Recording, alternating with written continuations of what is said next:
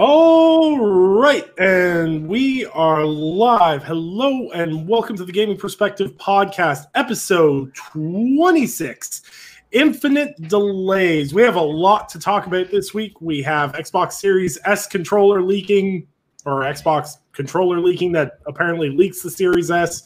We've got Halo Infinite delayed. We've got uh, Control um, interesting consumer issues that 505 Games is cackling to the bank about, and so much more, as well as a discussion topic focused around what we expect to see at launch from both PlayStation 5 and the Xbox Series X slash S. So I will get right into the introductions of who is on the show. So joining me as always from Windows Central, Android Central, and iMore, Mr. Samuel Tolbert. Hey, how's it going? Um, this has been one interesting week, but I have peanut butter whiskey, so I'm okay. My face hurts. Um, and also joining me from lordsgaming.net and our local lo- ah, wow okay i'm just not jared you really don't need to talk tonight for, for, for the viewers yeah. in the chat for, for the viewers in the chat, he just had dental surgery done, and we actually tried to convince him not to do the show tonight, but he's oh. way too stubborn and old moose. So, yep, we're stuck he here. Is. He is. but yeah, yep. um, thanks for tuning in, everybody. Glad to have you here. Let's get talking, except for Nick. wow, I feel like I'm right back at home. Um, and also joining me from Florida, rocking the Nintendo 64 shirt, Mr. Eric Jackson, the man of culture.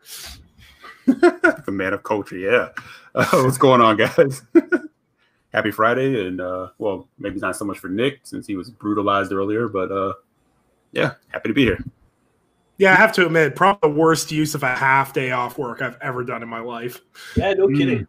Mm. Eric, Eric, I love the Nintendo 64 shirt because by the time this podcast ends, there will be as many cases of that virus that we can't name in Florida as copies of the Nintendo 64 were sold. It's a nice tie-in.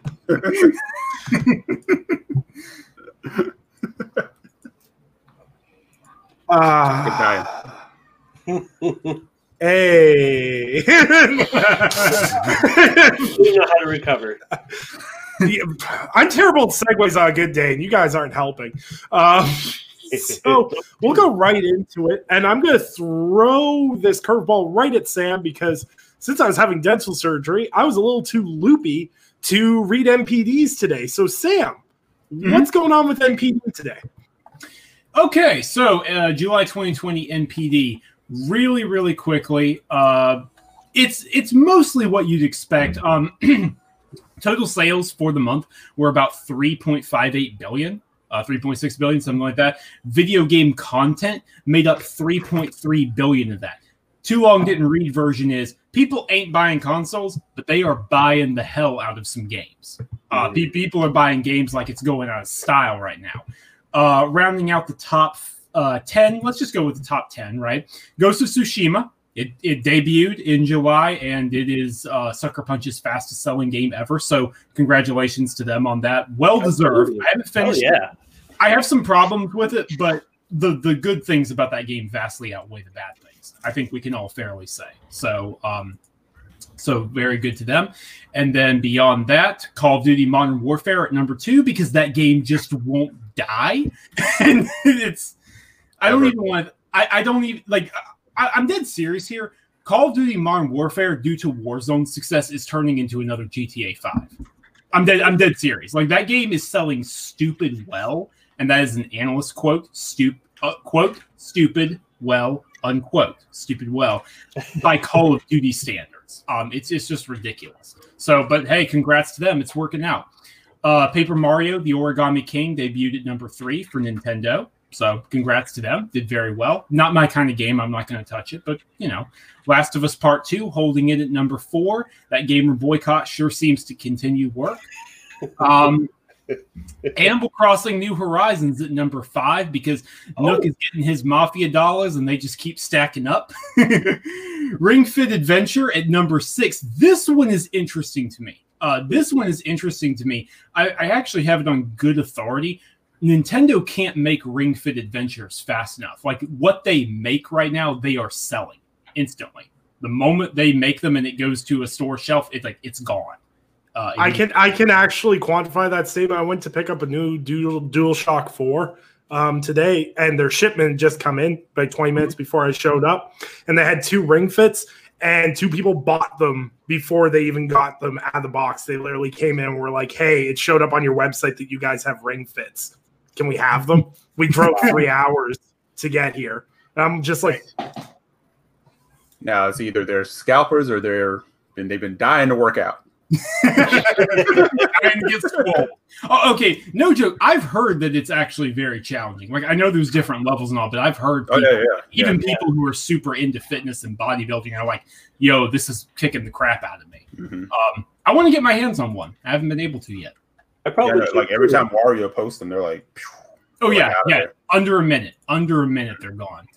Um, then let's see. Uh, rounding out very quickly the, the next four, we have Mortal Kombat 11 at number seven. Congrats, NetherRealm. Mario Kart 8 Deluxe. Another of those Nintendo games that just won't die. Just people keep buying it. People keep coming to the House of the Plumber. Amazing. Um, Super Smash Bros. Ultimate at nine. Do I even need to say anything else? This one is weird though. This one's weird. The Weebs came out in force. I'm gonna try and pronounce this, but I won't get it right. Sword Art Online Alicization Lycoris at number 10. Eh. What in the seven hells? why, why I, is it so complicated? I, I, don't know what happened there.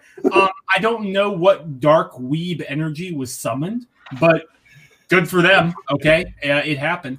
So, uh, long story short, here, in case you don't want to take anything else away from this, is that consoles are not selling right now. People are dying for next gen, but games are continuing to sell extremely, extremely well. Mm-hmm. So there you go. Uh, that's NPD. Good stuff. Oh, absolutely. Wait, no GTA 5? Oh, okay. Yeah. Addendum. Addendum. Wait.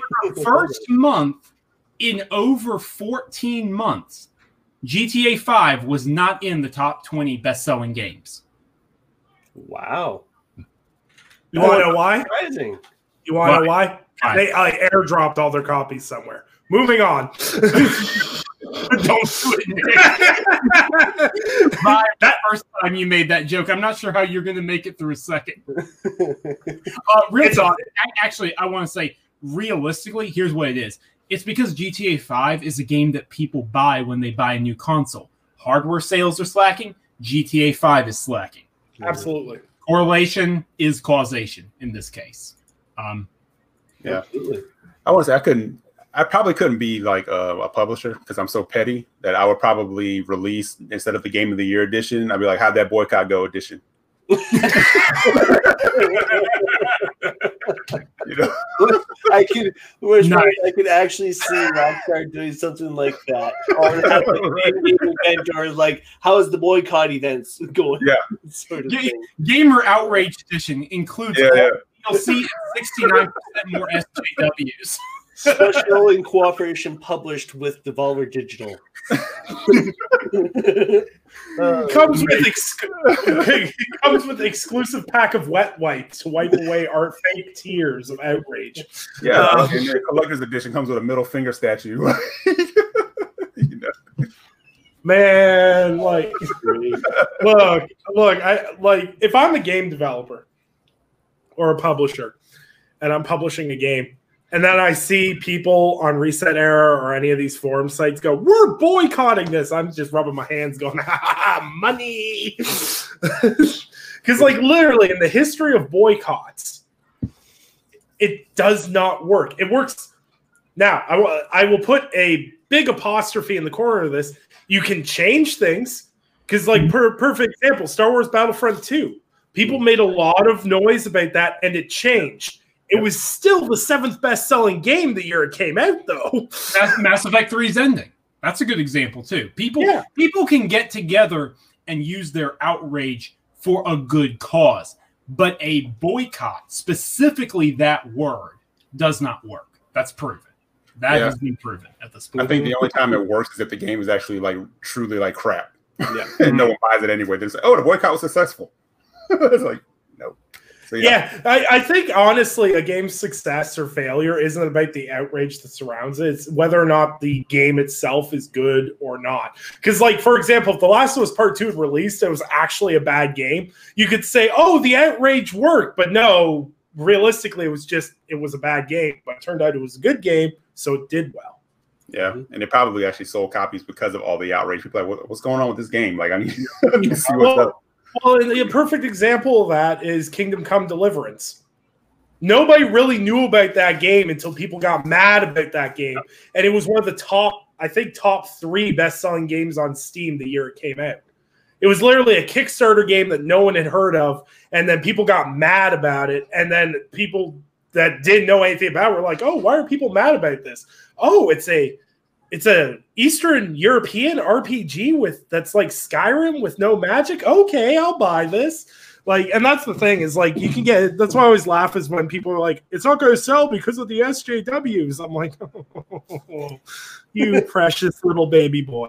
Mhm. Um, yeah, what? but- remember, like a few years ago, the outrage around that. Uh, what was it? That sniper game. which, which one are you? Are you talking about Sniper- I know what you're talking about. I can't remember the name. Yeah, Sniper, but are you talking about Sniper Elite Warrior, where they gave the seasons pass for free to PlayStation 4 players and Xbox and PC players had to pay 40 bucks for it? Is that the one? Yeah, I think that was the one, but it just wasn't a good game. So no one, so it just kind of died. Right. No one really cared anymore. Exactly. you know, it's just Exactly. oh, it's like people are like, oh, it's actually shit. Okay, Actually, the fun, the fun, fun, I was gonna say the funny part about that game was is after it launched, after a week of it launching, they gave the seasons pass away to Xbox and PC players too because they're like nobody's playing it. Help! but speaking of things that don't need help, we've got the mano a mano of all five foot nine nerd fights going on right now. We've got Tim v Tim. Tim Cook versus Tim Sweeney in the ultimate battle of who's got more Tuesday Bugattis. Who's the bigger Tim? Uh, it is for real. If you have kids, you will get this reference. This is Timmy time. Um, but big, yeah, big so. Apple and uh, Epic have some beef. And once again, this is something that I'm not 100% schooled in the details of this. So I'm going to do my best to explain it, and Sam will roll his eyes and correct me as we go here. so what basically happened was Epic tried to circumvent the, I believe, the Apple Store and tried to sell their microtransaction V Bucks via Fortnite directly through the application. So basically, instead of buying V Bucks through the Apple Store, like you would if you say you boot up Fortnite, you buy V Bucks, you buy through the Microsoft Store, it redirects you. You buy it directly through the Fortnite store so they could cut out Apple's percentage on this. Apple did that for about two hours and then went, fuck you, and booted them right off the Apple Store. In which case, Epic Games, obviously doing the biggest bait move I've ever seen, had a full bore video prepped and a lawsuit already pre drafted to drop in like, what was it, like 30 minutes after they got booted off the No. store? Uh, try, try ten minutes. Yeah, Try 10 minutes. Just, Yeah. just if that was full Joker, I want you to do it. I want you to do it. Come on, hit me, hit me, hit me. Hit me. they, uh, I don't care what your opinion is. That that was the funniest thing on earth. They baited them, and they and Apple fell for it, hook, line, and sinker. See, here's my biggest problem with this is I, I've seen a lot of like, you know, screw Apple energy. I like that energy. But you know, Epic Games is a multi-billion dollar corporation too, so you shouldn't be too happy about this too fast. What I think that I don't like about it is that by dropping it through the Fort official Fortnite channel and being like, Apple doesn't want you to play Fortnite on mobile, weaponizing uneducated people for your cause so that you can make more money. And like, let's face it, the end game goal of this is that Tim Sweeney wants to make Apple cave so they can put an Epic Game Store app on there. I don't give a crap what anyone says. They want to be able to put an app on there where they can sell people games on mobile. That's what I feel like this is about. Ivan posted on Twitter. and As soon as he said it, I was like, I feel like that's what this is about, and they're just swinging at each other right now. And Google delisted it as well um, from the Google Play Store and within five minutes, Epic Games was suing them too. So um, we're currently in the weirdest threesome that we've ever seen in the gaming industry. wild, wild um, year. Yeah, I just. I don't know. I'm in the camp of just screw all three of them. I don't like how much money all three of them have. Like, I, I have my thoughts, but uh, I want to hear Eric and Jared's thoughts on this. Either one of you who wants to go first you know, I'll go Wait, first because I'm probably the shortest. I'm sitting here, same sitting as Nick. I'm sitting here with my popcorn watching all this happen. I'm like, I really don't care what happens. This is interesting as hell. That's my stance. Like literally, I got nothing else to say. It's just an interesting situation. Is all. I really just yeah. don't care what happens. Yeah, I'm kind of on, the, on that same tip because it's just for the fact that I know at the end of the day, this is not about sticking it to the man. you know, mm-hmm. Tim has Tim has a lot of reasons to do what he's doing because it'll make obviously make him more money. It's a power play. So mm-hmm. it's not like he's doing this for the little guy to say, hey, you know, I'm going to shake things up. Now, ultimately, it could shake things up. It could make Apple kind of like look at some things on how they their Apple Store policies are, but that that will be a long time to be, uh, remain to be seen. Mm-hmm.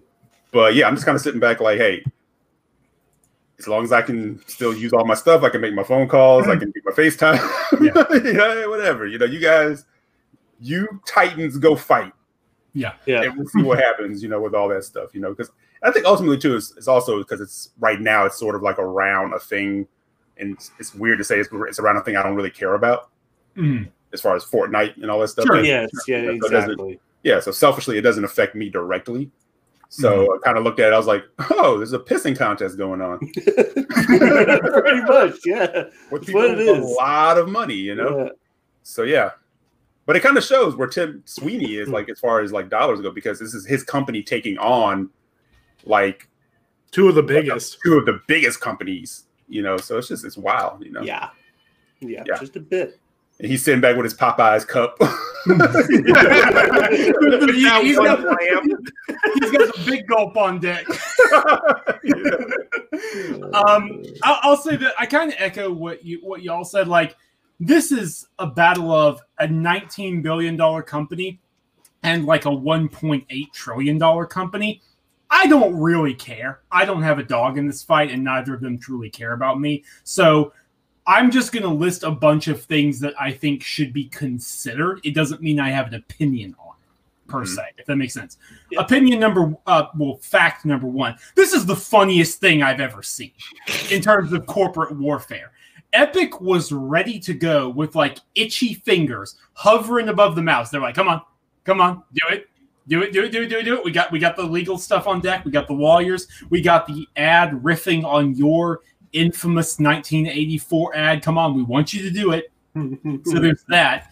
There's also the fact that, hey, this is propaganda being live streamed to children.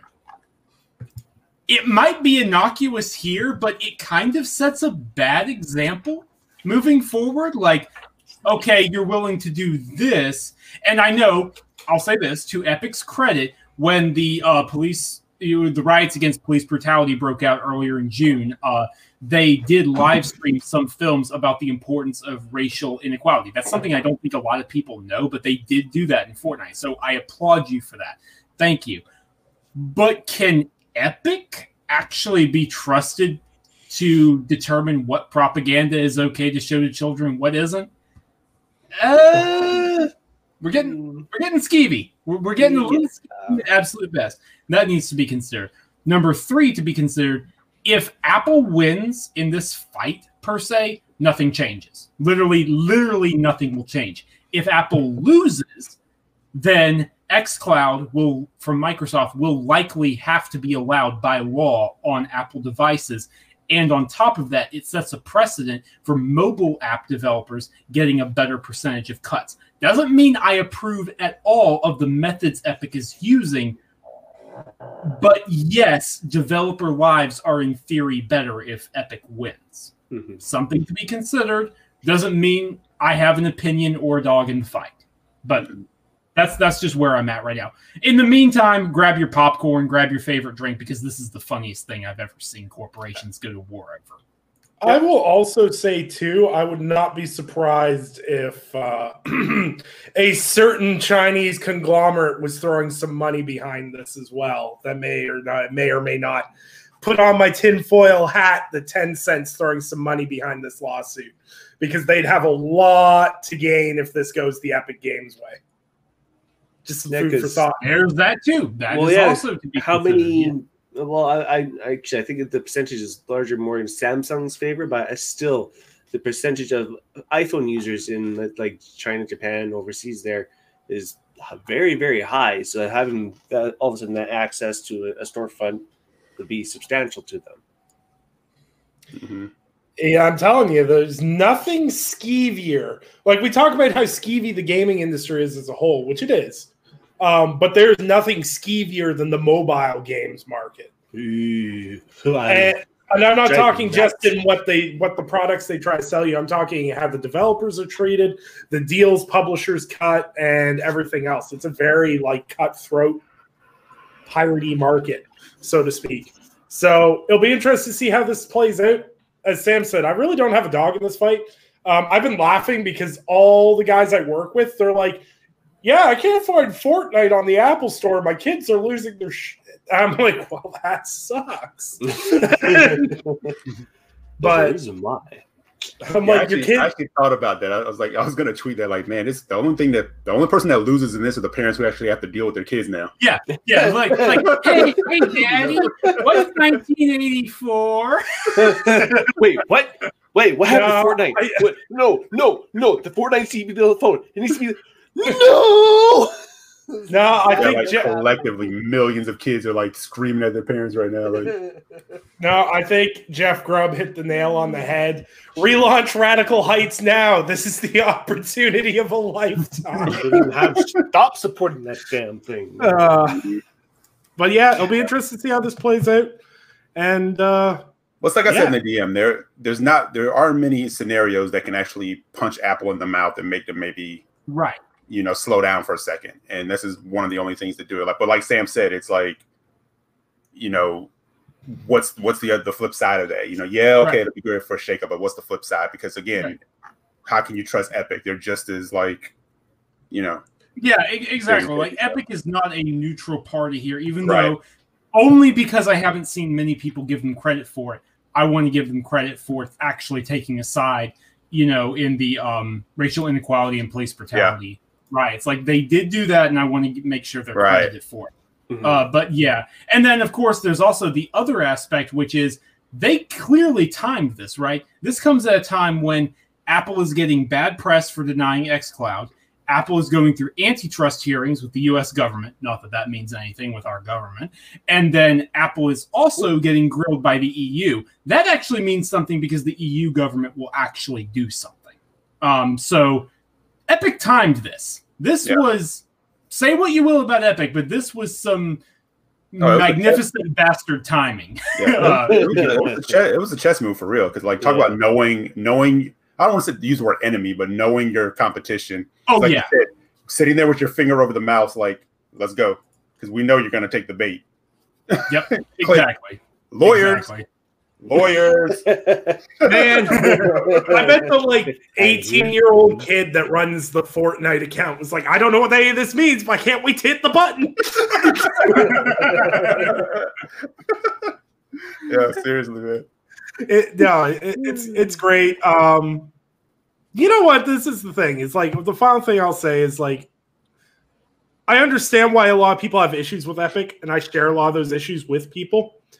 But like, what they're doing with the Epic Game Store, they made Steam have competition when Steam didn't have competition, and that's hmm. good. I love GOG to death, but they are not competition. They are amazing, but they do their own thing.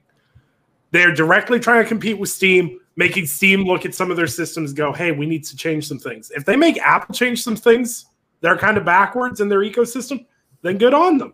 If Tim Sweeney's whole goal in his life is to challenge every top competitor and make them try to change something, if that's what he wants to do with his obscene hoard of Fortnite money, so be it.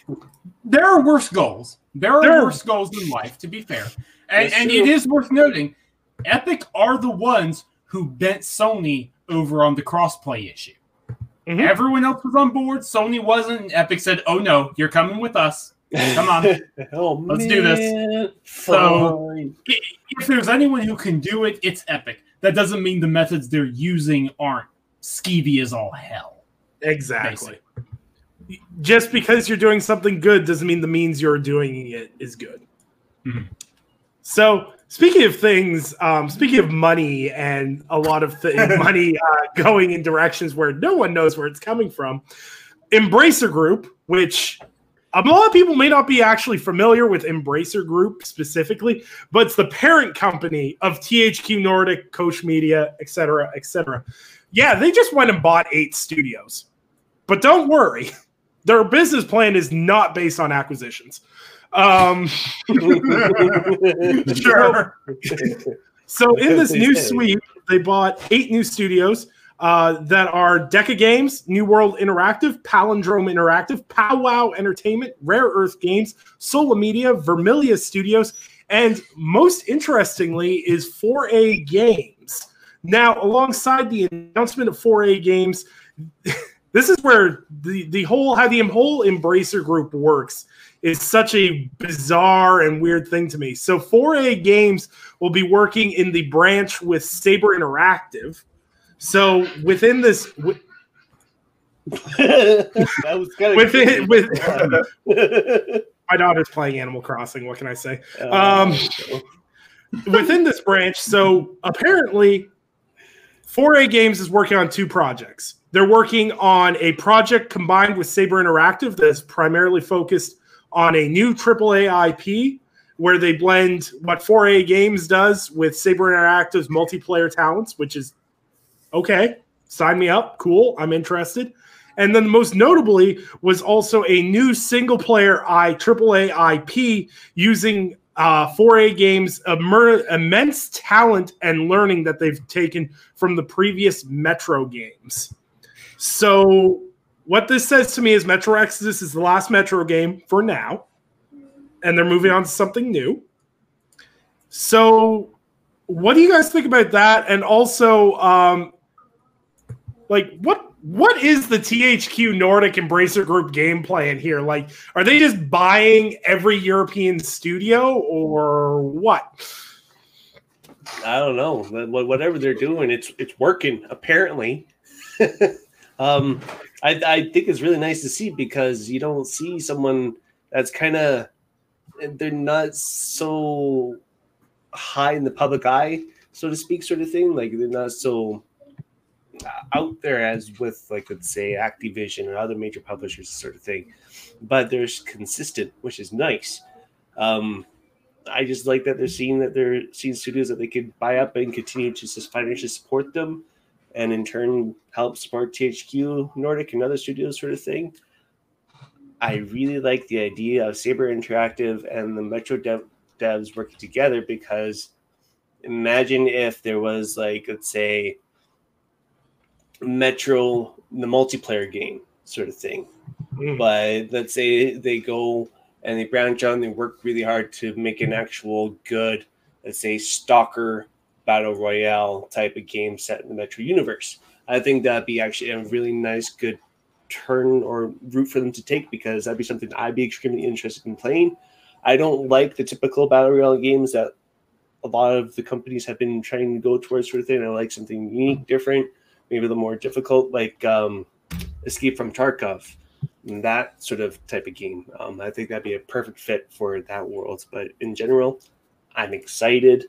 I like that they're trying something new with a new AAA, um, AAA IP, and I just, I don't know. It's just something I'm excited to see them try out doing something new. And Yeah, it's also worth stuff. no- I was gonna say it's also worth noting for those that don't have uh, any idea, like Saber Interactive, they were the developers, I believe, behind behind uh, World War Z, I believe, which was a very very successful co-op focused game. So Yeah. could be an interesting combination. What about uh, Eric? Where are you with uh, the THQ Nordic Embracer Group buy up of everything? They're just they're they're they're still rolling, man. But it, it's I'm I'm not very familiar with some of those other studios. Um, Most people, But- are, honestly.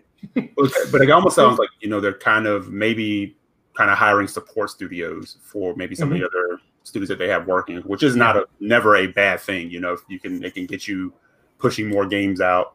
You know, you can split teams up. You can have that support. So it's kind of what that sounds like to me. You know. Yeah. So, but no, I, I think um, overall, yeah, that's they're Yeah. they're going to do what they do, and that's what they do. they buy everything. You know, outside Um, of Yeah, yeah, it, it's them and Tencent. yeah. They're just buying up everything, investing in everything. Um, I know you didn't ask, but I'll go anyways, Nick. Um, I think it. Where the where are they getting this money? Like, like seriously, where are they getting this cash from? From Um, those four hundred dollar collector's editions. yeah, Yeah, no yeah, kidding. basically, basically from those four hundred dollar collector's editions. This has to stop at some point. So I'm just sort of eating popcorn, waiting for the point at which it stops. But in their financial report, which they're doing very well, they explicitly stated, "Oh, we're looking into tons more acquisitions. Like we haven't even remotely slowed down." So okay, that's interesting. and then they also said, "We do not depend on acquisitions to buff up our business." And I'm sitting here thinking, and I think I said to some one, a friend of mine, depend is doing some heavy lifting in that sentence. No, you don't depend on it, but you sure enjoy it. you sure like it. Um, so I don't know. Um, if if I'm being completely utterly blunt, I'm a little salty over 4A games, meaning because I've always hoped that a console platform manufacturer was going to be interested in them, whether it be Sony or Microsoft, because they have incredible tech. Their engine Yeah. is utterly bleeding edge. They were one of the first studios using uh, re, uh, ray tracing and Yep. using RTX in the in the NVIDIA betas before back when it was still a beta. So I'm a little salty over that simply because I always wanted to see what they could do with the backing of a platform holder. Um, and I think that studio deserves far more cre- far more credit than it gets. Uh, Metro Exodus was like my runner up to game of the year in 2019. I think it's a phenomenal game. I think the Metro games are excellent. So that is what it is. That said, as long as THQ Nordic slash Embracer Group are giving them their freedom and just supporting them, okay. As long as I can continue to get great games from them, great. Also worth noting, Embracer Group is now only behind Ubisoft and Tencent in terms of investments. That's it. They uh, have more than Sony, more than Microsoft, ZeniMax, uh, Activision. Ba- yeah, basically everyone except for Ubisoft and Tencent. So So here we're gonna have a little bit of trivia fun without using Google, and Sam may be disqualified if he already knows this. Um, how many studios does Embracer Group own? Just ballpark me a number, off tip of your tongue. I am disqualified from this. Okay. Uh, About 30. Or Okay, more. Jared. Jared thinks 30. I'm gonna say probably in the ballpark of somewhere between fifty and sixty. He thinks 50 and 60. Nick, go ahead. The actual amount, the amount, the amount of studios that Embracer Group currently owns as of August 2020 is 43 studios, as it sits right Ah, now. see, I even said about 40. That was what? 43 divided in six divisions. Jared, we'll split the difference, man. yeah, Somewhere there together. Yeah, and to be clear, they are only barely behind Ubisoft. Wow. Ubisoft has 48. If So, they yeah, go by- 48, they will only be behind Tencent. And even then, Tencent has a giant asterisk mark because Tencent is investments, not direct ownership. yeah. So it's only So- a matter of time before they pass and Ubisoft can be like, hey, we're the top one in the world with most studios under their belt. The way it was explained to me from a friend of mine who is in the European development scene is that Embracer Group is is the T- the Tencent of Eastern Europe. Is the way they refer to it. Is that by the end of 2023, Embracer Group will own everything that comes out of Europe, which is mind blowing. Um, but the rate they're going, if they keep acquiring eight studios at a time, it could happen. Um, but yeah, I'm really interested to see uh, kind of what they do with it. Like, I ain't gonna lie, the whole like reliving my nostalgia with like Destroy All Humans again, that was great. Like they they're just picking up all these little IPs and all these little studios and making good games. So it's like, but they're they're keeping the spirit of what THQ was. Like they're bringing, Yeah, they're, they they're sort of filling in that double A market, you know, um, and kind of kind of keeping that going or bringing, I should say, bringing it back because we did go through a period where that was kind of gone, you know, and then the indies kind of came in and started filling that in. But yeah, they're they're kind of keeping that spirit of THQ alive. Yeah, So- like you, all you have to do is look at the fact that Volition is making a Saints Row game under THQ Nordic, I believe, which is the fact we're getting another Saints Row game from a studio that I believe went bankrupt, and then THQ Nordic was like, nope. um, yeah, I'm, I'm excited. I like the games, and I've always loved double A games. I know I would like uh, it, it's 2020. Double A games are ew. I don't like double A games. They're gross. They don't have a budget. They're not triple A. No, Um, finish the AAA games anyway. Yeah, no, I can't. Thank you. yeah. Is, So Kingdom, is Kingdom of Amalur under them? yep. Yes, oh, Kingdom of, Yeah, Amal- I Kingdom of Amalur is under them, and Yep. that game is getting a remaster in September. I think. Yep. It's, early- Yes. it's- it's late, late August, early September. Incredibly underrated game. I Oh yeah, say. absolutely. In a Yeah. lot of ways, I dare say that game is what Fable was trying to be. The old Oh, yeah. Fable. You're yeah, under. the, the um, minute I played it, I said the, I said the same thing. I was like, this feels like yeah, what Fable was trying to accomplish. the Like the idea of you can be anything, you grow your character the way you want, but it's still got classic RPG elements. Uh, yeah, so I'm definitely I've actually pre-ordered that. Uh, I Yeah. pre-ordered the remaster. Same here. So it, and Still- getting that new DLC. Mhm. Like, how unprecedented is that? So, so yeah, so it's not like they're they're acquiring these studios. I mean, we'll see what Kingdoms of Amalur is, but I, I suspect it's going to be good, you know. But considering that the games that they're putting out, it's not like they're just churning out bull, like Mhm. or crap or whatever. They're actually putting thought into what they're releasing and actually putting The some good- quality into it Good too. titles. Because I definitely like want to pick up uh, Destroy All Humans. I think it's going to be in there somewhere. Yeah, Biomutant. Biomutant. I need Biomutant. Hmm. Yeah. Like bad. Hey, I mean, hey, the team the team let you know that they are alive. They did give an I update know, finally. like- You're like, hey, we we still exist. We're here. I'm glad you're alive. Don't worry. Don't worry. I saw I, I saw a thread on an unnamed forum, and someone was like, "Wild will appear at the next state of play." I'm like, "Oh, we back at Wild again." Oh man, no. Wow. You know, it actually makes me sad. Like I know, like Wild and Deep Down are like massive memes, but man, I actually so wanted those games when they were revealed. Like, ah. I, I, yeah, I mean, deep down was too vague for me to really say. It, it kind of seemed like it was just high art Dark Souls. That's that's what deep down was. You want deep down, go play Dark Souls. But uh, but but Wild, I agree with you. Wild had a very interesting concept. And don't worry, the kind of- guy. don't worry, the guy who made Wild is now the guy who's working on Beyond Good and Evil 2, which is also where the hell is that? um, Yikes. yeah, it's like if I made video games. Oh, I'm working on this. Ooh, this something shiny. Um, but we're moving right along. Um, and sometimes developers, publishers, they just lose control. And by lose control, I mean they tried to charge you to buy the next generation versions by releasing an ultimate edition and then paywalling this. So this is probably this is not the game I thought was going to do this. I thought Activision would do this with something. I thought EA would do this with something. But for the first game to go, nope, we're not doing your um, intelligent delivery on PS5 and Xbox next generation. It's Remedy.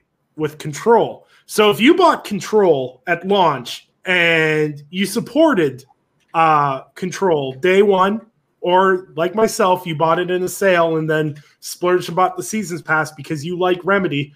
Well, you're really gonna love them if you want to play uh, play on your PlayStation 5 or Xbox Series X because you now have to own the Ultimate Edition of the game that is being released for I believe $39.99 US.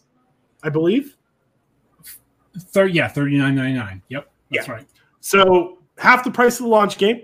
So if you were waiting for a deal to get dive into control, you are a very happy person right now because with that ultimate edition, you will get a free upgrade to PS5 and Xbox Series X. However, if you spent the $70 on the game at launch and bought the seasons pass, um yeah, you get nothing. Screw you. Um this is an incredibly insane move to me. And everyone dogpiled Remedy for this. I agree, dogpiling after, like, when you see EA even going, yeah, we're going to give you a limited window, but we'll give you a free upgrade. Like, when EA is doing that, you kind of got to pay attention to it. But the fact everyone dogpiled all the blame on Remedy is kind of insane to me because I really feel like 505 has something to do with this. Like, there's no way the publisher's not in on it too, or maybe it's something they suggested, or because did Control really do that poorly that they would have to do something like this? Uh, I don't think it lit the world on fire, but typically, if you didn't do that well, you're not, you're not. No one's really still checking for you like that. So to do this, you're digging a deep, a deeper ditch. Now, I This agree with you. like- go Go go ahead. dude. Go, No, go, go go ahead. ahead. Okay, all right. Really quick. This feels like 505 recognizing that they finally have a critical hit and thinking they can bite off more than they can actually chew.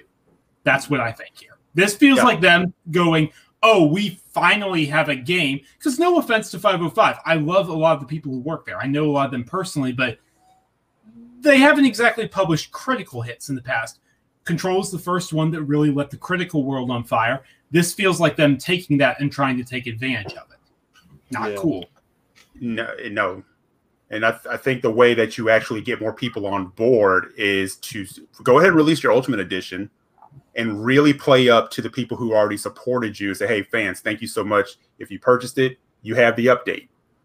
Those are going to be your mouthpieces. And again, I don't think it's going to light the world on fire again, that Ultimate Edition, but this is now you have bad press. And it probably blew up in their face. And they're like, oh, what just happened? And I completely agree with Nick. I think it's more on 505, but unfortunately, they're not the ones who tweeted out about it. Remedy did. Yep, Yeah. exactly. Exactly. So they're gonna get they're gonna catch the brunt of it. So hopefully somebody went and said, "Hey, uh, we're getting punched in the mouth here." Mhm. I don't probably not, but the, the fact that it matter is, yeah, I don't think this is necessarily Remedy. They're just kind of they have a publisher and. But I think on some level it does fall to Remedy as well because they had to kind of be on board with it, right? To an Depending on their extent, contract. but it, it depends on their contract, right? Like there is, Right. there's a healthy asterisk mark on the end of that. Yeah, It uh, an interesting note, I believe Zed Huge posted that on Twitter. Um, it was either Zed Huge or uh, Dom or one of the great sales guys. That 505 has the exclusive marketing and publishing rights for Control, just Control, for the next 20 years. 20 What? years is what they Yeah. signed into that contract. Yeah. Yeah. 505 has publishing rights for Control for the next 20 years. I don't know who wrote that contract. was was They Sam like too busy writing and getting this thing like he didn't like I, I mean, he, I'll say this. I can't say anything about that, but I'll say this. I think it's very telling that they didn't go with 505 for the two sequels they're working on. They Right. went with Epic instead, who gave Right. them very, very generous terms. right. So I think that's pretty. That's pretty telling. Yeah, But it's been a um, but it's been a mess since Control was ever first even like announced. Remember how jacked up like their like release schedule was going to be and the DLC and everything else and it's like all over the place. They were pissing people off from jump. They weren't doing this game any favors from like get from the get go. It's, and it's such a shame because, again, like I think a couple of complaints aside, it, we agreed it is a great remedy game, and it felt like even just a week ago they had fans on their side with the AWE expansion and the news that hey, our next game may pull in other stuff besides Alan Wake. I mean, Yeah. can you scream we're doing unofficial Quantum Break 2 any harder? Come on. So like I don't know. Like I I have I have freely admitted to being a Remedy fanboy. So it's very painful watching this right now because I'm not going to do it. Like I'm sorry. I will buy the season pass. The season pass just became available on Xbox because I'm going to play the expansions because I want to see Alan Wake. But I'm not buying a new version of this game either. just to see it on my Series X. Would I love that? Sure. If it gets a free update, I'll do it. But I am not buying it. Like I am putting my foot down and saying no. Like you can't do this. Yeah, I'm I'm I'm 100 percent with you on that, Sam. Because you know I'm a big fan of the game. I was looking forward to the upgrades because I saw this is. I want to see that closer feeling to what the PC crowd is like played mm-hmm. in this game. But mm-hmm. no, I'm not doing that. I've already purchased your game. I purchased the DLC season Yep. pass. I'm not doing it. Yep. Sorry, I love the game, but I don't love it enough to go buy a whole new version of it and and reward you for that. So I'm hoping they feel the sting of it. I'm hoping that eventually they say, "Oh, that didn't go as we planned." So hey, everybody gets the update. Yep. You know, Or even even at this point, Eric, where I'm at, even just saying, "Hey, we'll give you the update for free if you buy the season pass." I think even that would be okay. There's an option. It's the fact that there's not even an option. It's not. Oh well, you feel entitled to free upgrades. Like, no, I don't have the option of upgrading at all, paid Right. or free. That's what's so insulting about this. Mhm. Yeah. It, well, it's the same thing as me. Like I bought Control, and I bought the seasons pass for Control when the AEW expansion was announced because I was like, okay, this is cool. I need to play this. Why am I being punished for buying the game and then buying the seasons pass, but not waiting long enough? Like, if they had announced the big expansion and then said, "Hey, this is the ultimate edition for forty dollars," that would have made more sense. But no, they literally sold people on a DLC and then waited a week, and then were like, "Hey, ultimate edition is your only upgrade tree." And like Sam said, uh, you could remedy remedy this if you just make it like if you said, "Hey, if you want to get the upgrade on Xbox Series X and PS5, you need to buy the seasons pass." Fine, whatever. I could live with that because I bought this game to play on next generation. Yeah. Mhm. So yeah, it's- and like it's one of that's the that's on me too because I shouldn't just assume every developer and every publisher is going to support backwards compatibility and free upgrades and everything else. That's kind of on me, but still fuck 505. Um, and, and and God forbid that that update is not great or up to par or is like oh not man. Yeah. It better be the best update you I ever mean- saw in your life. yeah. Can you imagine like if people go and they, they do this and then it's it's it's like a mess. It's like oh, buggy. Oh, it's everything. ooh, Good luck. ooh. Yeah. I mean, it just ooh ooh. It's just it's it's just. I'm sorry, I'll shut because I know we have other topics, but it's so painful because I remember saying in 2019, a year ago when we were first playing this game, that uh that is like I said, Control is a next gen game squeezed and compressed down into current gen hardware. Yeah. So I think that's what makes this so painful is this would be a case of seeing this game the way it's meant to be played. But Yeah. That- we're not I able to. So Yeah. what can you do? Yeah. It's what Is it there is. any is there uh, before we move on, is there do you what do you guys think? Is there any any road or possibility that they walk that back? Oh yeah. I think if I think so. I, I uh, honestly, I'm not saying the B word here, the B O Y C O T T. I'm not saying that word. I'm not saying it. But- yeah, yeah. But maybe if you don't go and buy the Ultimate Edition when you already own this ga- this game, you'll see the upgrade later on for free. I'm just plugging Man. that out there into the ether. No, no. How bad would you be if you go and buy the Ultimate Edition and then a month later they walk it back? There's gonna be one poor dude who bought the game, bought the season pass, was like, I need to play this on my PS5 or my Xbox Series X, buys the Ultimate Edition, then they're like, sorry. That, that, That's can so totally, that can totally happen, man. It's just well, at that point, you've spent hundred and sixty dollars probably. control. And I love control. it's still like, it's, yeah. Uh, yeah, I love control, but not that much. Like, Like, if, if you want me to buy the ultimate edition, I'm going with Eric's theory. Give me an art book. I'm sold. That's it. it's the only way I'll buy another edition. Um, but moving right along, Xbox Series S and X. We got a controller leak. Can we just talk about this?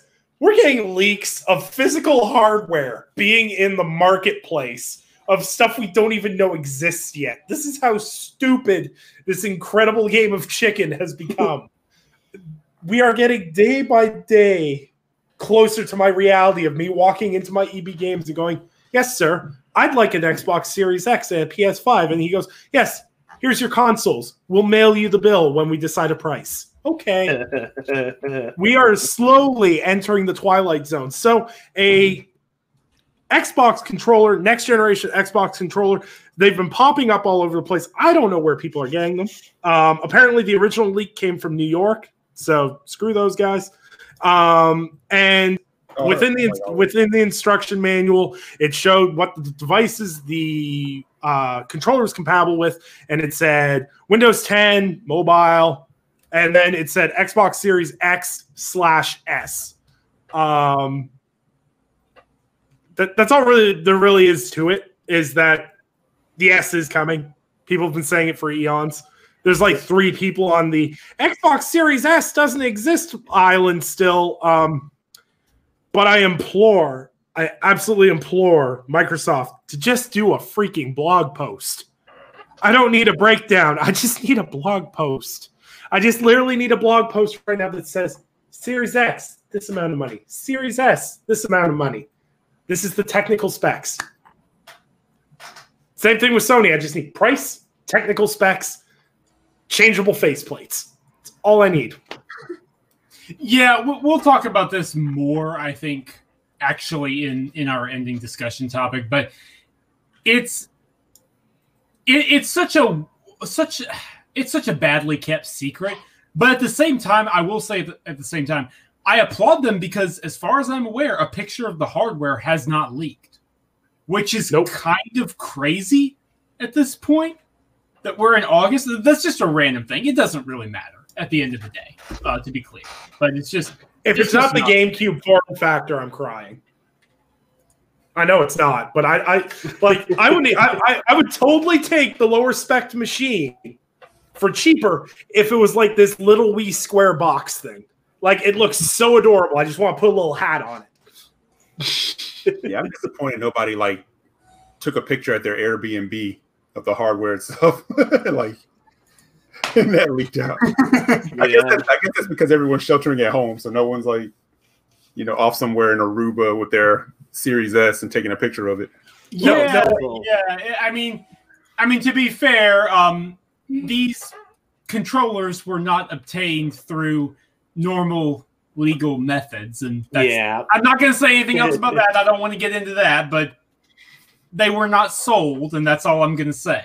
Mhm. Uh, so there is that to consider. These would have otherwise been in a warehouse. So there's that to consider. Um, that being said, yeah, we'll talk about more at the end. But God, this standoff is stupid. I want it to end. I'm just, I'm ready. Just announce the damn things. Make it this month, please. I know, and even though it might not be this month, but I don't know, I'm tired. Just end it, please, for the love of God. Um, I like knowing that there's a Series S controller, but like honestly, the writing's been on the wall for a long time, so I'm not surprised or shocked by anything. It's kind of just confirmation of what's been there for a long time that people have kind of just known or in the background. So yeah, this has just been like cool. Yeah, confirmation. Now show the damn thing. I don't care what else happens. Just show it. Hmm. Uh, that's all I Yeah. It's it's like someone like getting you hyped and saying, you know, hey, we're throwing the most bitchin' pizza party for you guys, but none of your pizzas are gonna have cheese on them. Oh no! no, no! you know, that's that's how all this stuff's starting to feel. It's like you know, it's so drawn out now, and it's so like the the hype can't live up to the build up anymore. Like you used to get hype for these things, you know, because you kind of get it in that one shot, and then you knew what you were doing over the next few months, and then you were you had your release, you had your price, and then it was just a waiting period. Now we're waiting. Every day now is just a wait. and it's like a Yeah, you know it, it feels like like when that one kid in school does the presentation and he's like, "Please be excited," because like I love gaming. Like I will never shut up about gaming, but I could not be any less excited about the PlayStation 5 and Xbox Series X just because the hype cycle is so drawn out. Like usually we have talking points that are annoying as hell within the gaming sphere, but like we're not even talking about new talking points anymore because we don't have any new information. So instead of being like a normal new console cycle lead up where it's like for 2 weeks we're talking about ray tracing. For 2 weeks we're talking about SSDs. For 2 weeks we're talking about this launch game. For 2 weeks instead of being a hype cycle like this, I've got dudes still talking about the freaking SSD speeds from the freaking Sony July event. And I people are still talking about the first third party event from the Xbox event. I'm just like, can we get more information so people can talk about something else? like- nah, you got nothing. Nothing. We are, it, it is so, imp- you can just tell everyone is just sick of this slow build up. This isn't even anything anymore because they've gone past the point of like it even being hyped now. People are just like, show me my shit. yeah. This isn't even about being hyped for anything anymore. And like Glorious War said, there's so much peddling from insiders and whatever on both sides that's just like you just want to smack your head off a wall because it's getting so freaking ridiculous. Like PlayStation 5 is a fucking Decepticon that's going to kill your entire family, and the Xbox Series X is a little mini nuclear bomb that Microsoft will trigger after you buy it a month after launch. Like, this is the point of rid- the excitement equals a colonoscopy. Oh wow! Okay, I'm not to that point yet, but we're getting close. You're gonna Um, find out one day, Nick. Just saying. Speaking You're of- gonna find out one day. Speaking of segues, we're going to segue right across to uh, Assassin's Creed, Uh-oh. but not great news about Assassin's Creed. So, Assassin's Creed's creative director has officially been fired from Ubisoft. So, Ashraf Ismail, uh, after an investigation into his behavior, uh, has been let go of Ubisoft. He has been part of the company since 2009 and was the leading uh, was leading the development of Assassin's Creed Valhalla. Um, so yeah, apparently he lied about being married and uh, did some ungodly things, um, which is just more and more um, bad PR and bad things going on at Ubisoft. And uh, All right, two things. I'm going to say two things and then I'm going to shut up about this topic. Number one, Ubisoft is and needs to continue cleaning house. absolutely, The work ain't even remotely over. Get them all out. I'm sorry. Yeah. I don't care how influential they were. More creative voices are being stifled by you enabling abusers. Get them out. Out, out, out, out, out. Number two, I've seen so many people going, wait, he was fired for cheating? No, no, no, no, no, no, no, no, no. Cheating on his wife made him a scumbag, but it would not, and I will say should not, make him get fired. That's not that's not grounds for being fired from your job, even if it makes you a bad person. You shouldn't be able to be fired for that. He was fired because he did so exploiting his position at Yes. Ubisoft and intentionally preyed upon eager fans who were young and naive and liked the franchise and looked up to him. That is why he was fired. Yeah, it's like grocery shopping at E3 for babes. Bingo. Yeah. Exactly, Aaron. I'm the guy that, That- worked God, on that's disgusting, Creed. but yeah, exactly. exactly. It's not. It, it- it's. It's yeah, not. going to the going to the bar and leaving your Ubisoft ID badge I'm not. Yeah, I'm not ball. one of these. I'm not one of these people who says love can't blossom anywhere. But you need to be aware of your position in power before you consider that. If you are twice this chick's age and she is a super fangirl of the franchise you're you're in like partially in charge of, hmm, maybe that would make this exploitative. Just consider it. Just think Hmm. about it. Yeah. Yeah. I, I don't got much to say on it other than I agree with Sam and I, yeah. You just know, get rid of them. yeah. But the thing that I keep thinking about is all of these guys are pretty much under Yves. Like how, like, where does he fall in this? Like in culpability? Like, is he? Has he never had any of these things happening? Did he know about these things and he just kind of swept them under the rug? Because ultimately, he's like, like their boss, right? See, there, there's been this whole discussion around the Ubisoft debate because of how sectionalized they are, because like the studios communicate on projects and everything else, but there's been the conversation of how much communication is actually there. And also, a lot of it's been, and see, I don't know if this is by convenience, but a lot of this blame has been uh, put on, I believe the gentleman, it was Serge, was his name, right? Sam? The other. Serge uh, Hascoët, I believe. He was the chief creative officer. And I'll just go ahead and say it. He lost his job, so I'm not under risk of anything. He's the reason you've got 10,000 Tom Clancy games, but not a Splinter Cell. He's the reason we didn't get a King Arthur co op game that was styled after Monster Hunter World. He's the reason Ubisoft has been churning out these sequels instead, because at the end of the day, he wielded, and this is a quote from an anonymous Ubisoft dev that gave to me, terrifying power. Unquote. He decided what games lived and what games died. Gods and Monsters, I'll reveal this. This is some inside info, had a nine month development cycle. Hmm? That's it? Nine months. Nine months because of this man. So, adios is what I have to say to him. No I know he's been kidding. gone for a while, but I'll say it again. Oh, no kidding. Ah, get rid of. Why was he gone a long time ago? What the hell kind of crap It's- is that? It's also worth noting too is this this firing was not covered wildly and it was covered by some really good sites but head of hr for ubisoft was also fired um because there's no way in hell all this shit goes on and you don't know a single thing about it you can't be like oh we've got like 50 pending like sexual abuse allegations against some of our top executives well, i don't know Yeah, You can't get away the with whole HR department, right? Like, I think they had a massive issue with lots of people, not just like the one head guy, but like most HR department being on that one guy's side, sort of thing. It's just like, why?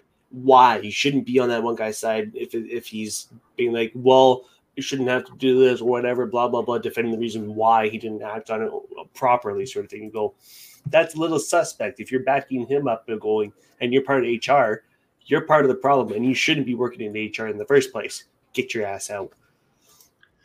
I th- I think the most depressing thing about this, and, this is not to put games over victims, but Mhm. it's a shame that how good of a like creative lead he was. Like the games he worked on were exceptional, Yeah. and it's a shame that it turned out that he was a piece of garbage.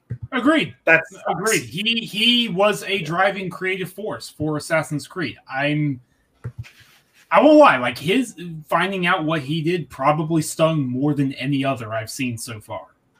Yeah, Absolutely sucks. agree. It Like, sucks big time. But at the same time, at the same time, how many creative voices that could have contributed interesting ideas were stifled because of his behavior? and That's that the part you have to consider. and that's what we get to look forward to with Ubisoft. What's the next couple of years going to look like without Serge, you know, guiding everything to being an open world 100 hour game? Like, I'm not saying like instantly Ubisoft's going to change their direction, but they are taking a very diverse stance on we want to have more diverse. Even before all this went down, they said they want to diversify what they were doing, give more people ideas and input. And I think this whole shakeup could be in the long term something they really needed um, internally, obviously, because you can't have that much abuse running rampant. Um, but I think it'll turn out for better products too. So I look at these this house clearing as a win-win situation because as as people that you know consume the products, we want people to enjoy the games, and the people that make the products shouldn't dread going into work every day. Period. Yep. End of story. Um, and now to segue into something that is infinitely um, less disturbing to talk about. Um, Halo Infinite um, remember, hey, remember that uh, Gaming Perspective show where I said there was no way they don't launch the Xbox Series X without Halo Infinite? hey, put your clown makeup on. Put it on. Hong Kong. Hong Kong. Um, so Halo Infinite has been delayed to 2021. And I'm going to say the most unoriginal thing, and then you guys can have the floor with this one. I think this mm-hmm. is a great thing for Halo Infinite I don't think it's a good thing for the Xbox Series X. Every person on the internet has said that, but that's literally my whole view on it. I think Halo Infinite definitely needed more time in the oven, and I'm glad they're getting that time. It shows a learning curve from Microsoft in terms of old Microsoft would just pushed it out the door.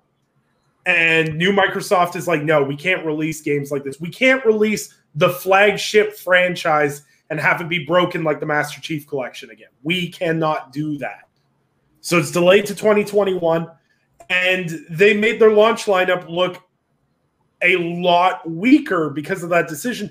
I applaud them on the games front, but I don't know what it means for uh, the Series X. Anyone else can go now. I'm just going to sit back and uh, enjoy this. Eric, okay, Eric, either one. Um, I, I can I can go. Um, I'm kind of basically the same boat as Nick. Um, yeah, it doesn't bode. I I wouldn't say it doesn't bode well for the Series X launch. It just doesn't hold it as high in regard as what I originally had it, sort of thing. Um, more time in the oven is good. Definitely need to refine it. Rest in peace, Craig. He probably ain't coming back. That kind of sucks, but the meme will live on forever. So I'm happy about that one. Um, um, I think I think the most frustrating aspect to me about all of this is why, after all this time, was allowed to get to this point. And I understand that they were listening very hard to the fans and trying to go nostalgic and all that kind of fun stuff.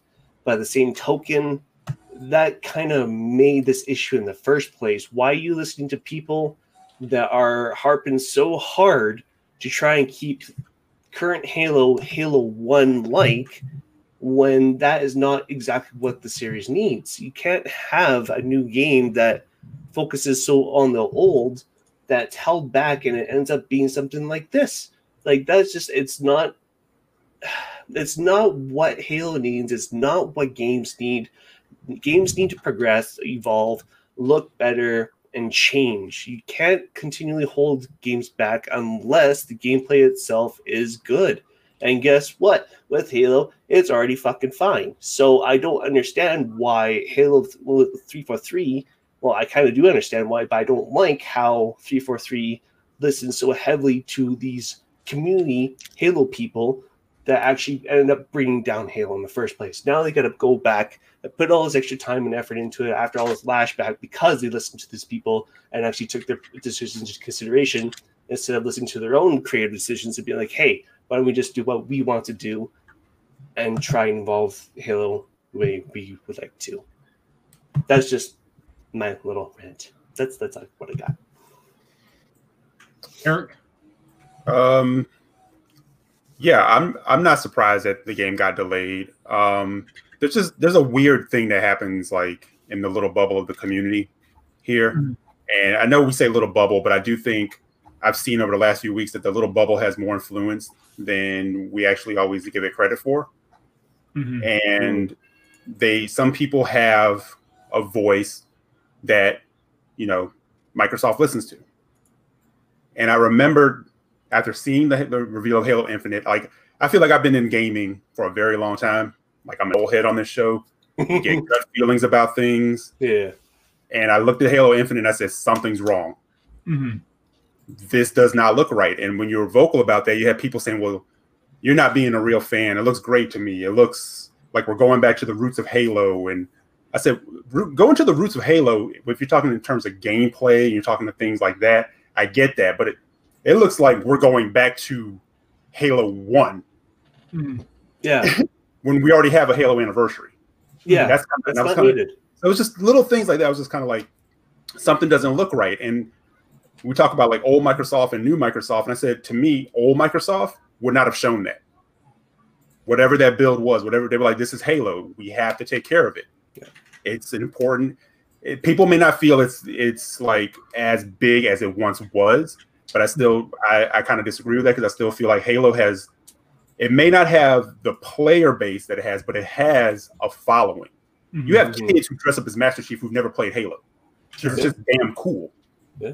It's a space. It's a big space marine, and it's a space battle thing, and that just doesn't get old. Kids, it's just a fan. It's a fantasy of kids to have that, right? So you have to take care of this thing. And when I saw what they showed in Halo Infinite, I said something's not right, and people were defending it and telling people they were being toxic if they were being critical of it. I'm like, no, if you believe in something, if you love something, you are critical of it. If it didn't look right, you need to be vocal. And people who just accept everything and they just go with everything because it's Microsoft, it's Xbox, they feel like they're fans and they just have to accept it all. Want to tell people who are who actually do love the franchise that they're not real fans for being vocal all those things were annoying me. I'm just if I can vent for a minute. So I'm just like Absolutely. so I kind of got quiet on a lot of it. I was like, you know what? It doesn't make sense to say these things here. I said my piece when I had to, like on here. I said it on Twitter. I was like, it is what it is. So when they delayed it, I said, that's first, that's great. Do what you have to do, fix it, make it better. But I don't feel, and especially seeing like the other day when they said that they had toyed or thought about the idea of uh, releasing Halo in pieces. And I said, back I didn't really like comment on it. I just kind of thought about it, and I said, I feel like that probably was a really big thing they thought about for whatever reason for them to delay it. But I could see them actually thinking of doing that because a they have people that would defend it, and that's like, but you cannot Sea of Thieves Halo. You can't mm. drop it and say, "Hey, we'll fix no. it as we go." It's it's it's not that kind of thing, right? But ultimately, I kind of still feel the delay happened not because they really necessarily I'm just if I can do the tinfoil hat for a minute. I don't think it was all because they listened to feedback, because I think the feedback was so split. That's why they were mm-hmm. trying to decide what they needed to do. Mm-hmm. I honestly truly believe that there's some internal issues going on at 343. And there's something going on in development with this game, because just from the way it looked, from the, the build they decided to put out, some of the messaging around it, it's just it doesn't seem like things are going well you know. So that's just my my my take on it. I'm a, I'm 100. percent I said it the other day. I'm 100 percent okay with them delaying it. I still don't know what we're gonna get. You know, hearing I'm, I'm okay. Uh, look, games as a service. If that's what you're trying to do, I don't know what that's gonna mean for Halo. Mm-hmm. I just kind of look at it like 343 to me has not put their definitive stamp on Halo from doing it. From I love four five campaign is even with five's campaign, it's still Halo. I still have a love and respect for it. I mean, it may not be my favorite campaign. It's still a franchise I love and care for, but I don't feel like 343 has really put their stamp on it. And then to hear they listen to feedback from some form of Halo fan and they decided to go back to the roots. And I'm looking at it, I'm like, you're talking games as a service, and I'm looking at the way this game is built and it looks like you're trying to make it to where you can update things quickly and do like a Fortnite type of, type of thing. And I'm, I'm, this is just the things I'm thinking. Yeah. Mm. And it's not a good feeling. I don't feel good about where it is right now. Right. But that's again without knowing too much. I know I'm all over the place. I'm just saying. No, no, that, no. Day one when they showed it, I was like, I shouldn't walk away from a Halo reveal after this long with way more questions than I had anything to be answered. I should walk away with hype. Yes. Mm-hmm. And I didn't walk away with hype that was the same issue I had was coming away from the show going, well, I need to see more. Like it was nice to see what I saw, but at the same token, it's not enough from what I wanted right. to see. Right. Like eight minutes is a good time, but it's the sort of thing where like you need to show 15, 20 minutes every game, like, hey, you can do this and this and this, this, this. This is what makes Halo unique and stands out. This is why this is the next big step in Halo, and that was mm-hmm. not shown. Yeah, and, and I'll be honest, the statement that they put out a couple weeks ago, I didn't really comment on it, but I didn't feel great about the statement. I kind of felt like, what are we talking about here? And yeah. then to have now delaying it, I'm like, something doesn't feel right. That's just my gut feeling. So have at it, guys. I mean, I'll. I mean, I'm the person you're talking about when it comes to people talking about thinking that it looked good. So I'll bear the brunt of that. The fact is, I do think it looked good, but if they decided it needed to be delayed, then that's what they decided, and I think it does, does warrant them more credit than they're actually getting in terms of they made such a big deal about this game being there at launch. The fact that they're willing to delay it tells me that they are treating it with care, that they want to make sure it's as good as possible. Fact is, work from home maybe just hasn't worked out for them. Games come together in their last months. I know people don't like hearing it, but that is the case. Shuhei Yoshida played God of War six months before it came out and said it was awful. Okay, so like if people don't believe it, they can go look at the other side of the coin on that. Wow. Because it is the case. I mean, it's out there on public record. Cory Barlog has said as much. Uh, Neil Druckmann has said The Last of Us was awful before the final two month delay, which allowed them to get what they needed in place. Again, those are high profile examples, but the point is a delay doesn't mean there's a disaster inbound. It means that they needed to delay it. We'll see what that actually ends up meaning. Um, I don't think I can really read more into that than that. That does raise questions for their launch lineup, however, which are very well worth discussing. And I think we're going to discuss as part of our greater overall discussion topic. But in terms of deciding to delay the game as Halo, specifically for Halo, I think they deserve all the credit in the world. Mm-hmm. That's just me. That's just my pushback, you know, from where I'm sitting mm-hmm. on the equation. Mm-hmm. Yeah. And and, and that, that's that's fine. Everybody's going to have like their take on it. But something I sat back also and laughed at. Maybe you guys saw it too. I specifically remember when it was revealed. You know, again, people saying that they felt it was fine. It looked great. I can't wait to play it. As long as it's fun. Halo wasn't about, you know, graphics. And then I'm always always like, what? you know, almost every Halo that ever dropped, it looked better than the one before it, right? Yeah. I go back, I look at Halo 4 and 5, I'm like, those games look brilliant. You know, you can say what you want about how you feel about the campaigns in general, but I'm like, games look brilliant. Yeah. You know, um, but you know, again, I just feel like it's such an important franchise. They kind of need to be, and hopefully they are listening to the majority. Because again, those same people who I saw pushing and saying, "Well, it looks great," and telling people to be quiet, are now the minute they delayed it, like, "Oh yeah, that's what it needs," and you know, they need that's for the best, and they need to do this and do that. It's like, again, it's just I don't know. Maybe I'm on a different tangent, but I'm just like I don't know. I just I don't I feel like there there is more at play there. It just again having them having three again three four three working on this game. Like I said, I felt like they didn't put their stamp on it in those last few games. And now we're talking about going into open world and games as service, and we've seen some studios take on that and succeed with it. Mm-hmm. We've seen other studios fall flat on their face. Story studios who, who have delivered great products fall on their face. And I'm kind of like, yep. Again, there are things that worry me about it. Again, the delay, great. Don't put that out the way it was just to make the Series X launch. Yes. And does that hurt the Series X launch? I I I kind of laughed again because I was like, maybe it does because immediately they came out and reassured people there's going to be you know four generations of games to play. Oh no, no, no, yeah, no. That's true. They did. I was talking about Halo as Halo. I said like the Series X launch is another topic altogether, but yeah, that's part of our discussion. Like that's part of our end discussion topic. That's yeah. not what I'm talking about. I'm talking about this game specifically for this game. That's mm-hmm. not the same thing. But and this is the last thing I'll say because I know we do need to move on. I would counter to you. Yes, it's bold, and yes, we've seen studios falter, but if you want 343 to put their stamp on this game, but you want it to also honor past games. How else are they supposed to put their stamp on it besides doing something completely new? I know, but it doesn't look like it's completely new because what it wasn't they showed us was what we've seen before, is what I'm saying. And that's when your first initial impression is the, the biggest one you're gonna make. Pe- you know, you sh- again, people should have walked away from that like, whoa, that's what I'm talking about again, I just looked at it and I was like, I feel like I have that experience right now if I fire up the Master Chief Collection and I start running through like Halo Anniversary, Halo 2, which are amazing. And mm-hmm. you know, those things. So it's sort of like again, I'm trying not to be too judgmental because like I like you said, things come together late. Like you're completely 100% like correct on that. Most game development hits in those last few months. But again, that gut reaction, that gut feeling when they said Hmm. we're going to have it together, you know, by Hmm. launch. And now, of course, delayed. You know, a couple weeks Sure. later, I was like, "You're going to have what together? You're going to say more." Again, you showed that build, and it still didn't seem like you were for how long you've been working on it to where you. And again, with, I know we have COVID, and I think I was one of the people on the show that said working from home on a game this big, I don't know how they're doing it.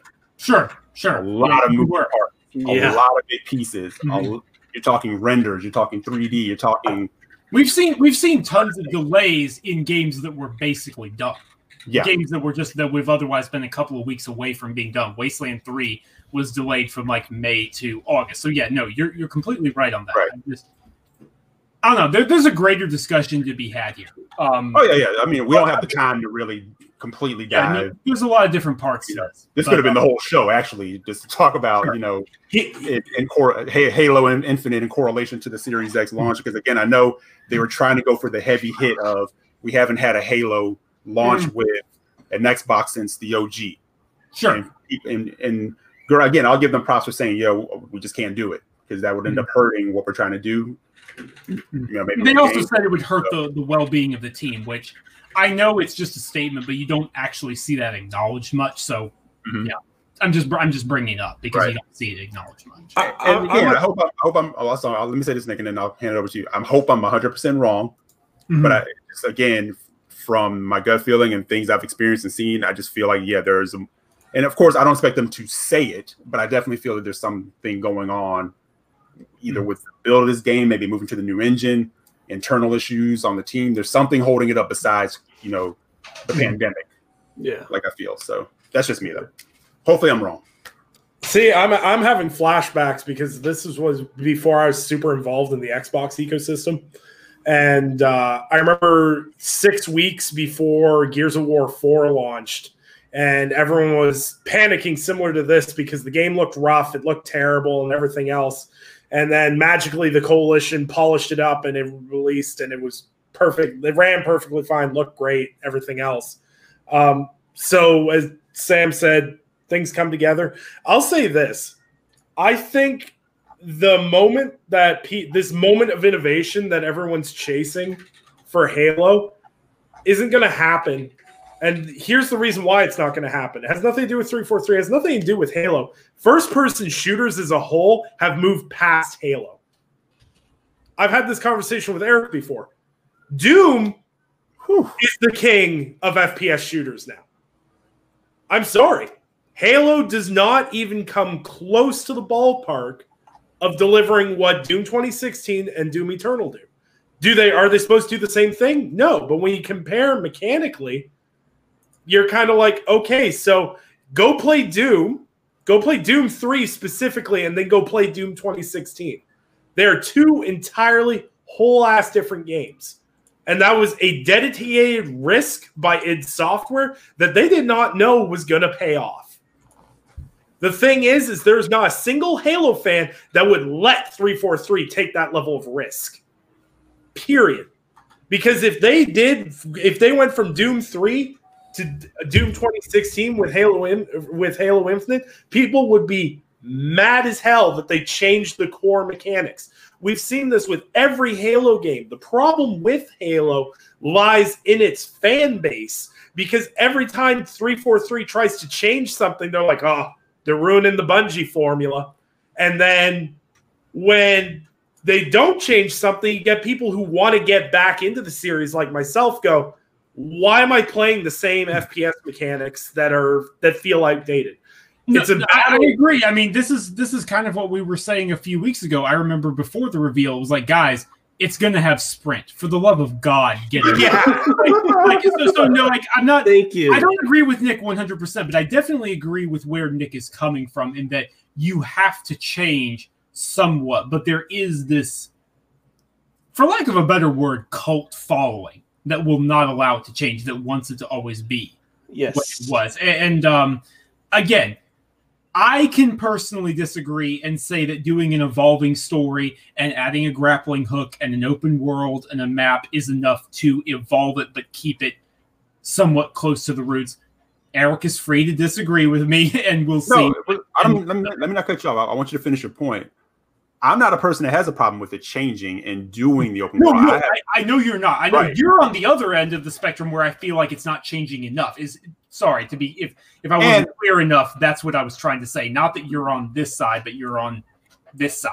I've uh, had my head bitten off plenty of times on Twitter by saying PvP took all. It's like the people, like you said, that ownership, like no, Yeah, yeah. It's, good lord, it's like it's the same people. It's the same people. Honestly, it's the same people who get angry that Gears Five dared to have a semi-open world at certain points. It's like, guys, they're doing something new. It's okay. You you can breathe. You can relax. That is It- it- fine by itself. Like it's the same people that got really mad that they made the the Lancer viable in Gears Five as a as an actual weapon versus just so. the Gnasher. I And, love Um, and, and what I say about not you know go off the Gears Five tangent, but I said I like the fact that they pushed and did some different things, but pushed even further. yes. Let's see where, let's see where we can take this bad boy. Let's keep. Yes. You yeah, know, yeah, no, no, no. Gears needs go full Mass Effect. You're already there. You're already plus. They already spoiler alert for a 2019 game. Sorry if you haven't if you haven't played Gears Five yet. Tune out for the next 10 seconds. They have you make a choice at the end of the game about whether a character lives or dies. I was like, thank you for the love of God. That's that took balls to do. Like that wasn't a safe thing to do. That wasn't formulaic. So I appreciate you doing that, but do it further. So, so I get where you're coming from, Eric. To be clear, um, I just think there is something about the sandbox of Halo that can be kept intact, but you can still evolve it. We'll see which of us ends up being the happier of the two when it when it comes out. Obviously, Yeah, and I think where I'm coming from is more along the, the lines of again, I as somebody who I really dug Halo Four because again, Halo Four was very much still trying to be safe and be Bungie, right? sure. I really think a few more left turns and maybe another right with Halo Five, they would have delivered hmm something that fans overall would have been okay with. But I think when you again, we've talked to this, you know, ad nauseum. You know, you let your ad campaign outdo what you actually delivered on on the, Yeah. the campaign front. And again, I don't have a problem with them trying to do something new. I'm just saying it remains to be seen whether and I whether three three I ah, can't talk whether three four three Can do that. can can handle this Sure. and deliver. Sure. And again, it, Sure. we're at a point where you know it's like it's it's Halo.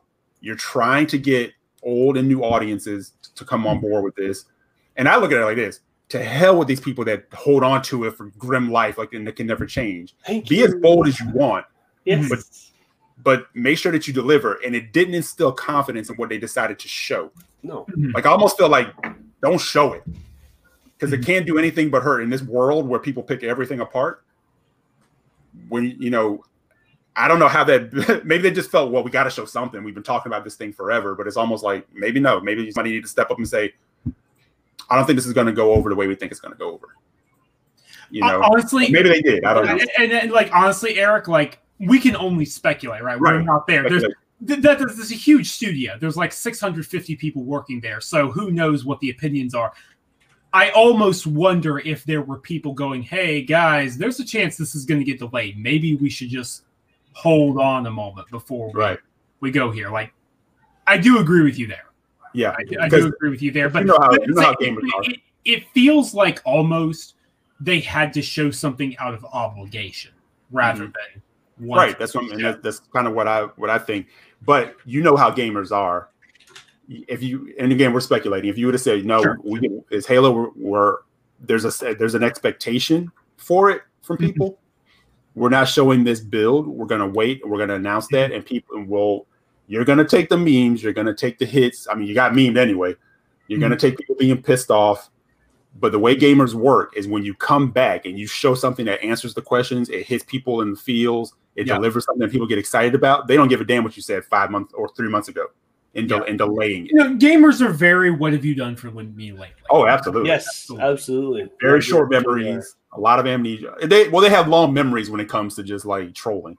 They have long memories when it comes to Yeah, or like really really thick uh, rose tinted glasses Yeah, Pretty yeah. much, yeah. No, But But- short memories when you deliver something that they actually short, like. memory, Like, short oh, yeah. memories when it comes to actually what matters Right. Um, Yeah. Um, so we we gotta get into some community questions. Yep. Um, Yep. Uh, I got a couple DMs from last week that we didn't get to because I was drunk and I didn't open my DMs. So, Shame on you. yeah, shame on me. Um, so we got one from Dan Rodriguez. Surprise, surprise. Um, and his was actually an in-depth question and related to grounded because last week there was a whole situation uh, in regards to a website doing a fully scored review on a early access game. Mm. And Dan's question wasn't is the review wrong or was the score the it was should we review early access games? Do you guys think we should review early access games? And give them a score. And give them a score. This is the thing. And give them a score. Uh, okay, I'll, I'll go quickly first here. Um, I already have the mindset where with those type of games, it should be more of an impressions piece sort of thing. Uh, Hey, this is my current take on the game of its current state, even though it just came out into early access. It's not a fully full product. So in my mind, if a product isn't fully completed, I'm not going to review it as a fully finished product. I'm not going to go to um, let's say GMC and go to their prototype lab and be like, hey, what are you working on? Oh, we just pumped out this new vehicle. We're just going to go test on the racetrack. Okay, cool. I'm going to come out. I'm going to review it for you. What? Oh, yeah, I'm going to score it and everything. I'm going to publish it and we can get it rated and all that kind of stuff. But it's not ready. Oh, no, that's okay. It, it'll be done in a year, right? Yeah. Oh, we'll just update the score then. That's okay. What, what, but, but no, don't do that. There's reasons why you don't do, in my mind, a full review until a product is fully finished, is because it will be overall inaccurate to what the product actually is in the first place. So I, I don't know. It's just one of the things where I don't agree that they should have done that or even scored it in the first place. They could have published it, been like it's a review in progress, and left out the score and be fine. Honestly, that would have been a good way to do it too. But the whole scoring aspect shouldn't be a part of reviewing early access games. Yeah. Um, let me ask a, a question um, because I'm not familiar. Uh, when it comes to grounded, is there is it being are people being charged for it yet, or is it just still the, the preview? Like, there's no. Uh, Oh, you, can buy the you can buy the early access for thirty dollars. Same thing. yeah, so it's basically you're buying mm. you're buying the full game, but the game isn't itself fully completed. But or you can of course play it through Game Pass sort of thing, or, Yeah. and on Steam it's, as well. Yeah. See, I, I I lean more to this. Like, yeah, how do you? If you're gonna score, say this this could ultimately change, you know. But mm-hmm. if I'm gonna put it right here, right now, this is where I, I feel about it. This is what it's doing. This is where I feel about it. We're gonna return to it when the full game comes out. I don't know if they did that because, like I said, I They didn't. look did, at- they did. Yeah. Okay. Yeah, I don't I don't know, man, because it's one of those things where it's like, yeah, if there are if you're playing in a game pass, it's like really no harm, no foul. You know, but if Yeah. someone's looking to actually spend their money on it, they may want a little more. But yeah, this I don't know. I don't really know. It's it's one of those things. It's sort of like Yeah, it's just the whole score aspect for me that I just, yeah, yeah, that's, that's really it. yeah, yeah. Um, Sam? okay, I'm probably going to be a little unpopular here. If you are charging money for a product, you have the right to treat it as a product. That's where I'm at. That's my opinion. Now, addendum, hef, hefty, hefty, hefty addendum.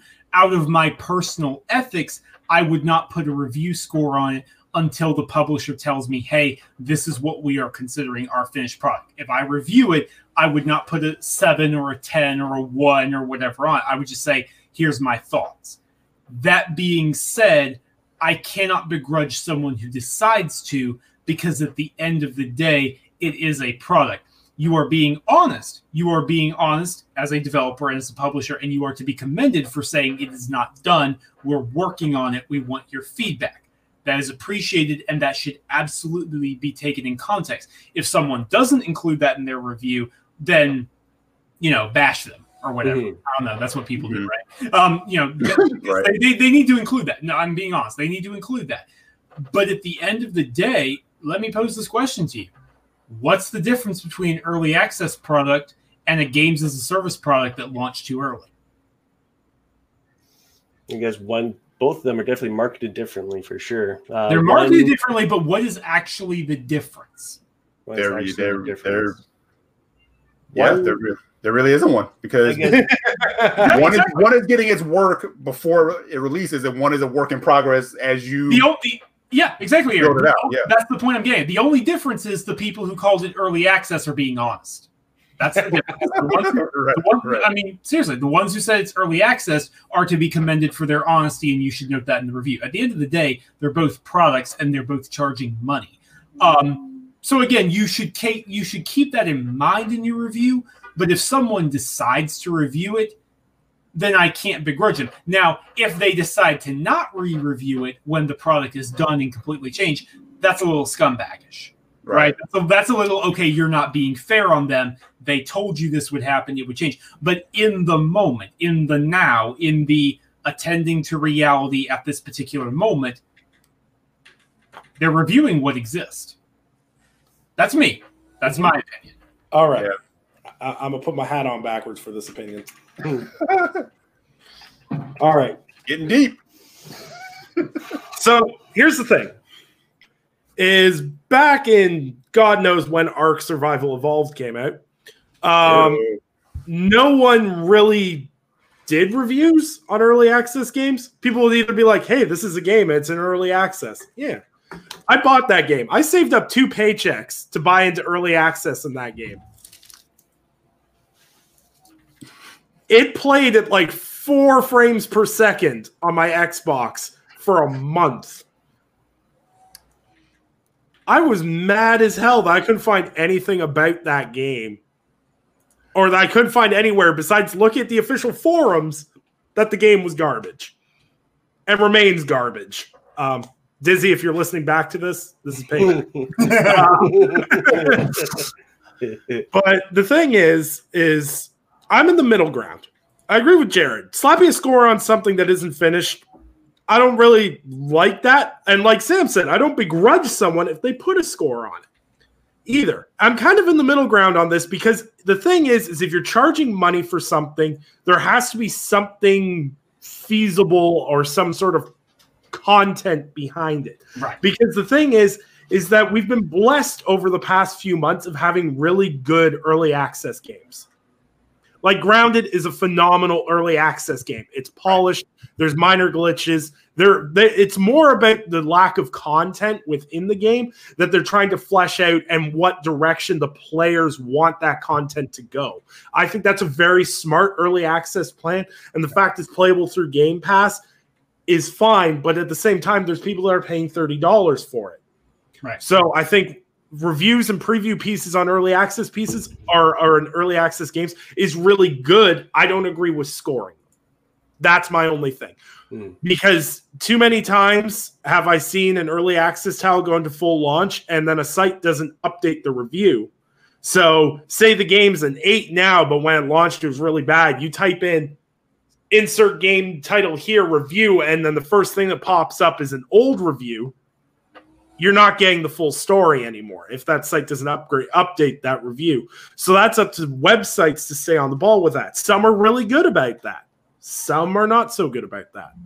Um, I don't know. I think people need to have the information in front of them and should be allowed to find that information. I don't think we should taboo talking about early access games or reviewing them, so to speak. But I agree with keeping it in an impressions like what you should know. This game works really well, or this game is very filmic. These are the essential things you need to know about this game, and that that's where I'm at with it. Um, scooting on right along from a gentleman who wanted to remain anonymous. Um, I don't know why, um, but he wanted to know because majority of us are day one on consoles. What would be the one PS5 game that would make you throw your PS4 out the window to get a PS5 day one? A lot of us are getting P- like we're gonna get PS5s somewhere Yeah. around the launch window. But what is one game that you would love to see magically become part of the launch lineup? I mean, Like, okay, like I, am going to be a little more blunt than I usually would. I'm not crumb side. I'm not throwing my console out a window for views. So, um, there's that. Um, um, that being there okay there's nothing that could make me do it but if if god of war 2 somehow actually showed up and launched, like if, if that I get pre- you. You might be able to talk me then. We, we, we could talk then if, if that was the case. If that and there's clearly no way that happens. That game Yeah. ain't coming out this year. That game ain't coming out next year. If that game somehow showed up for PS5 launch, maybe I'd be willing to talk to you about recording a video or something.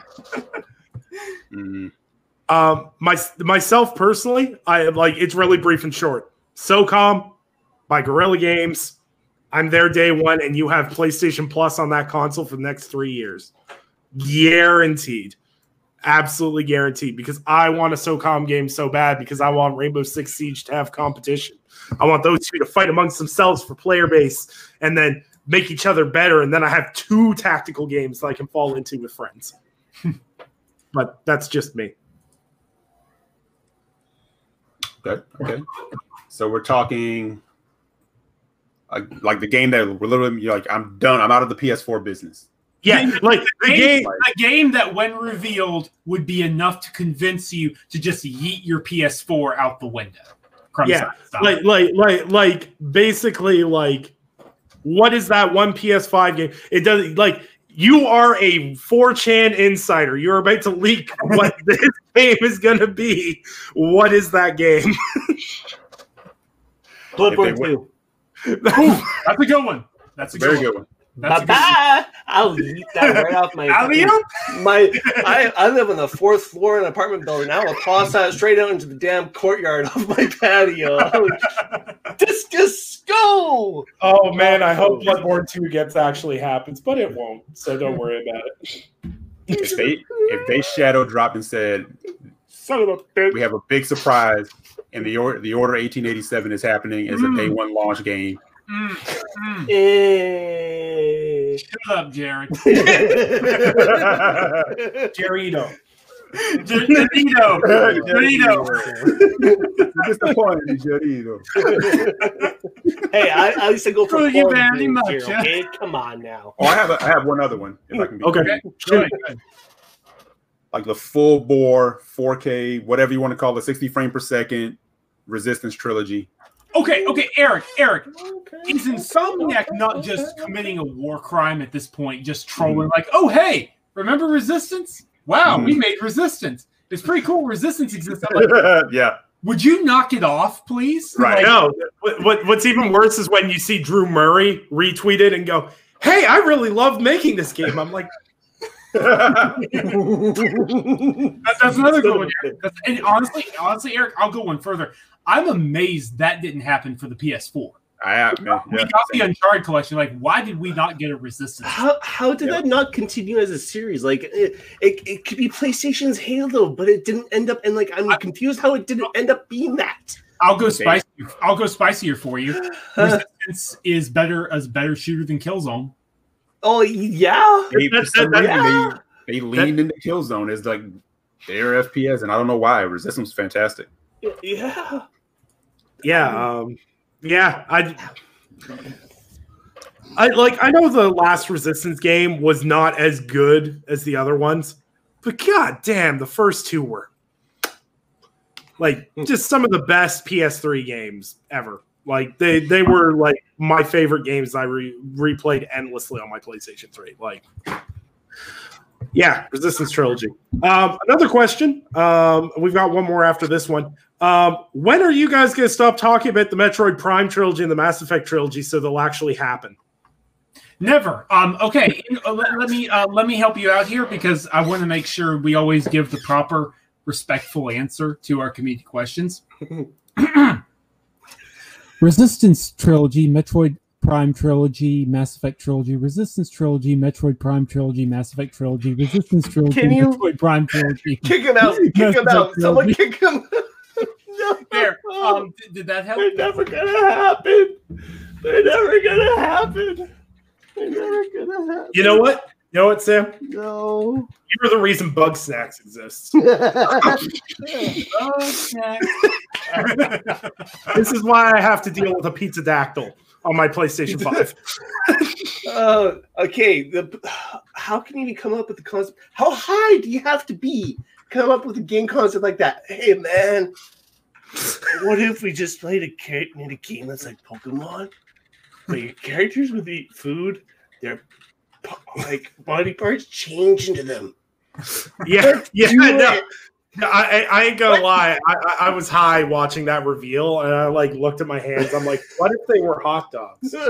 Um, Um, uh, Glorious War says Killzone always sold more than Resistance. Yes, because casual gaming audiences have no taste.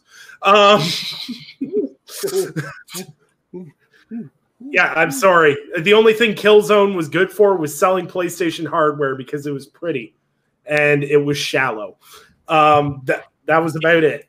It's true, but he shouldn't say it. it's true. The only thing that makes me more mad about Resistance not getting love is when people refer to Horizon Zero Dawn as an RPG. That's the only other thing that makes me more mad. All right, we There. better move on. We better move on. I, I can see the vein on Eric. if, I, if I'm not careful, it's going to start on me too.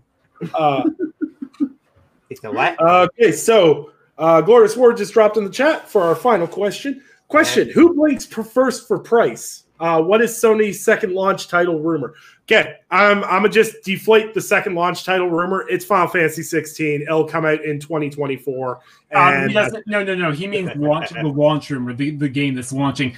Um, and to answer his question, one of the games they've already shown. It- oh, it- okay. oh, so uh, he's talking. Oh, yeah, yeah, yeah. Um, it, it's uh, it's Destruction All Star. I think that's how you pronounce it from Lucid Wushu, or it's Demon's Souls. Um, it's one of the two. I don't know which one it is, but it, it's it's one of the two. One of those two will be at launch alongside Spider Man, and obviously um, Astro's Playroom, but that's pre-installed, so that goes without saying. Uh, it'll it'll be one of those two. And and as for who blinks first, yeah. We're we're not gonna find out till September. So who gives a shit? I, I that, that, that's were we done with community questions, Nick? Other than Well, this is gonna segue into our. That's why I use yeah, yeah. I mean, th- that's an excellent segue. Um, unfortunately, we can't answer Glorious Wars question, but that is an excellent segue into our discussion topic, which is basically launch lineups, price, release date, and why the hell don't we know any of the three? You, you, okay, you know what the craziest thing, the craziest thing to me is, is we always say we've got people that are about the hardware and we got people that are about the games, and I respect that. If you're excited about a new high end hardware, I respect you. If you're excited about games, I respect you. But we don't know anything about either of those. There's nothing. Literally nothing. It's getting to the point of ludicrous amount of lack of information that people are literally hauling random stuff out of their ass and making stuff up. It is getting so bizarre. Like I saw a thread started by someone and they were like, "Yeah, uh, so Fallout Five is going to be exclusive to PlayStation Five." I'm like, "Shut the fuck up! Just stop." This is the thing. Microsoft and Sony, I understand.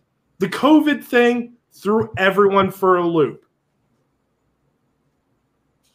It's not going to get any better. You got to figure this shit out. Because we're heading into, we're like three months from prospective launch. Microsoft confirmed they're launching in November. So, like, we actually have a window for them of what the hell's going on. Um, should not be rocket science. I understand COVID throws a couple monkey wrenches into it, but if you're telling me you can't tell me the price of your console yet or what software is going to be there day one, not giving me a lot of faith to throw down my like 500 plus dollars that both these manufacturers want to sell me a console for. Because let's Yeah. face it, we're all on the same boat here. Like the cheapest these consoles is going to be 499. There's no way it's going under that, except for Series S. That'll land Yeah. wherever it lands. Yeah. But for like your your Series X and PlayStation 5, they ain't going below 499. So let me phrase a question. We have Halo Infinite delay. I'm not going to pull out my whole, mm, I have inside information. But I'm telling you right now, this is not the last delay. And I would be careful how hard you ride the Halo got delayed train. Now they have no launch lineup. I would be careful how far you ride that. Because everything is up in the air right now. Games that were supposed to be launch games aren't launch games anymore. They're 2021 games. Like open secret spoiler alert, Ratchet and Clank was supposed to be a launch game. It's not. Demon's Souls was supposed to Demon's Souls was supposed to be a PS4 game. Um, I don't know what Souls could make Demon's Souls could make launch. I'll disagree with you publicly here. I think I still think Demon's Souls could make launch. All Um, right. I, I will put. I, hey, no, I'm doing this right now. We doing this. We doing this old fashioned doing it? We We doing doing this. Twenty five dollar game card of your choice if Demon's Souls makes launch. Okay. Um, and what if it doesn't? If it doesn't, then you, we'll, we'll reverse it. You owe me a twenty five game card. Okay, virtual handshake. Yeah, But but wait, wait, because we have to social distance. Let's just mock Jared. So hey, yeah, man. all right, it's settled. Um, All right. Yeah. So Here's Here's- kill our- we love, we love you, buddy. You, you know we love you. Italians are gonna kill me one day. Just say. if, if if Mike P ever tunes into an episode of this podcast, I'm dead. Um, Canadian. I will say this though: is I said on this show three months ago, PlayStation 5 and Xbox Series X lineups could be some of the best software launches we've seen to start a generation. no. No. No. So we'll, we'll dismantle this piece by piece. What do you guys think will actually? And this is based on what we know. I'm not talking about all these freaking rumors that are flying around about Microsoft's acquiring a new launch game or Sure. PlayStation's got 15 in timed exclusives they bought and all this other nonsense. Off what we know right now, we will start with the PlayStation 5. What games do you guys think realistically could be at launch on PlayStation 5? Jared, Eric, you, you guys have been quite, kind of quiet for a minute, so Um, Go ahead, Jared. well, we got Miles Morales. That's definitely coming. yep. Still holiday. Yep. Destruction All Stars might be seem like an that Destruction Derby one or whatever. That seems like a likely one. Um, Sure. We got that um, um, whatever that other DualSense controller game that's coming with it that has like the Astrobot or whatever that's coming along with it too. Sure. Um, but honestly, outside of that, I don't see much unless they do some sort of. Well, well there's Godfall too, but Mhm. even then, it, that that's all I could really think of. Like outside of that, I don't. I can't see them adding much more because of this year and just what's been going on. Yeah, I'd probably co-sign on Jared with uh, that also, but I think they're also going to position. I know it's a cross-gen game, but I think they'll, they'll still position Kena Oh yeah. Kena would be nice as That would be nice one. a launch. You know, I think I think a lot of people are sleeping on Keenan. That game. uh, yeah. I hope That- that game I- looks good. I hope not, man, that game looks so good. I'd actually use that almost like if that was going to be part of my launch lineup, I definitely heavily market that alongside Miles Morales because Yep. it's the whole Pixar adventure worlds kind of atmosphere is very that's a very big selling point for people. So Those, yeah, those, just like racing games, those types of games do really well at console launches. Absolutely. You know, they, they just kind of go hand in hand with it. So, um, I don't know about GT though. That- G- GT is I mean, speaking of racing games, I don't I don't know if GT will be there, but how do I say this politely? Polyphony marches to the beat of their own drum. yeah, um, and that's b- pre-pandemic. So, I, I would I would definitely not expect GT at launch. That's just. I, I guess I'll go now. So if you if you're done, Eric, only Yep. only if you're done. Um, I kind of agree with what y'all said. Deathloop and Godfall are going to be there, um, but they're timed exclusives. They're not permanent. They're just like six months, whatever, nine months, whatever. But Mhm. they'll be there, so they exist. Uh, Kena is a timed exclusive as well. It's worth pointing out that's not being published by Sony, but you know, it's still it's going to be there. So beyond that, I'll just kind of stick to what I said earlier. I think Destruction All Stars definitely, and then Demon's Souls. There's a high chance. I think that one Demon's Souls started as a PS4 game. That game has was just it was bumped up and polished because Sony didn't need it on the PS4. Um, so like I, I think there's no reason Demon's Souls can't be a launch game. That's a good game to draw in the hardcore audience at Mhm. launch. Yeah, Uh, you want to get all the masochistic people in the door right off the bat. yeah, exactly, exactly. Yeah. And you're coming with us, sucker. So Yeah, I think, like you said, you mentioned Destruction All Stars, and Jared mentioned it too. I think that's another important game that you want to have there, because again, it kind of shows like it has like the multiplayer feel. It has like you yeah, know, yeah. that bright, colorful. Right, right. You know, And and also just to be perfectly blunt, it stands a better chance at launch than it does a few months. oh ago. yeah, yeah, yeah. That that kind of game gets buried later. Exactly. Um, but no, I, I think I think there is there is no reason Demon's Souls shouldn't be there. Honestly, like I'll I'll I'll go hard on this since we've got a bet and all now. Like there is there's just no reason that game makes sense to have there at launch. Yeah. You know, I was kind of just thinking about this too. Like, we haven't heard much about it, but I wonder if there's going to be some kind of big deal Rocket League thing for console launches, What do you mean, like big, like? like some new content drop for it or some new. Uh, they just went free to play, so I can't imagine them doing much. Because Mhm. Rocket League's free to play by I think the end of the month, or it's either that or it's now. Mhm. So if they have an update planned, it'd be like their PS5 and Xbox Series X patch. Yeah, something Um, like. But I mean, but I wonder if they have like yeah, like the the patch to show like wow, look how amazing this looks now, but also there's a new mode or something like that. I, you know? you- well, I, I, see you're going to see a lot. I think this is something PlayStation, and Xbox are going to lean into. Is like we saw with like Sekiro, for example, is getting a giant update October fifteenth. I would be very much surprised if another update stealth drops with next generation consoles. That's a quote unquote Series X or PS5 enhancement. I think you're going to see a, a ton of those Mhm. especially from the live service games. Like, you think Destiny's not going to try to milk some more suckers? Oh, oh, I mean, Destiny. They've already said Beyond Light is dropping. Yeah. November. Um, and it's it's including Game Pass, and that's when the next gen enhancements drop that make it 4K 60. And I'm like, oh no, they they've already gotten in on the good. And I'm putting this out there right now because I know Lord Cognito listens to this. Even with 4K 60, that game's still going to be trash. Um, It looks so much better though. Please play so much better. you can paint a turd red; it's still a turd. Oh, hey, you can't talk about Anthem like that. Come on, man. Jeez. hey, maybe Anthem 2.0 will be ready by 2022 for you, Jared. no, I'm expecting 2026 at this rate. but no, I think I think um, before moving to the Xbox stuff, you guys nailed all the PlayStation stuff. I think that's going to be there. Um, I'm just what I'm interested in with Sony because they've done it before, and I'm not saying like I.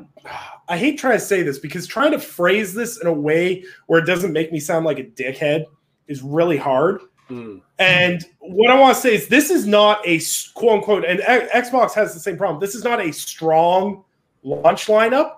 So, what I'm wondering is if Sony does an E3 of dreams down like very early into the PlayStation 5's life cycle, where they'll show stuff again that's three, four years out, just to get people in the door again.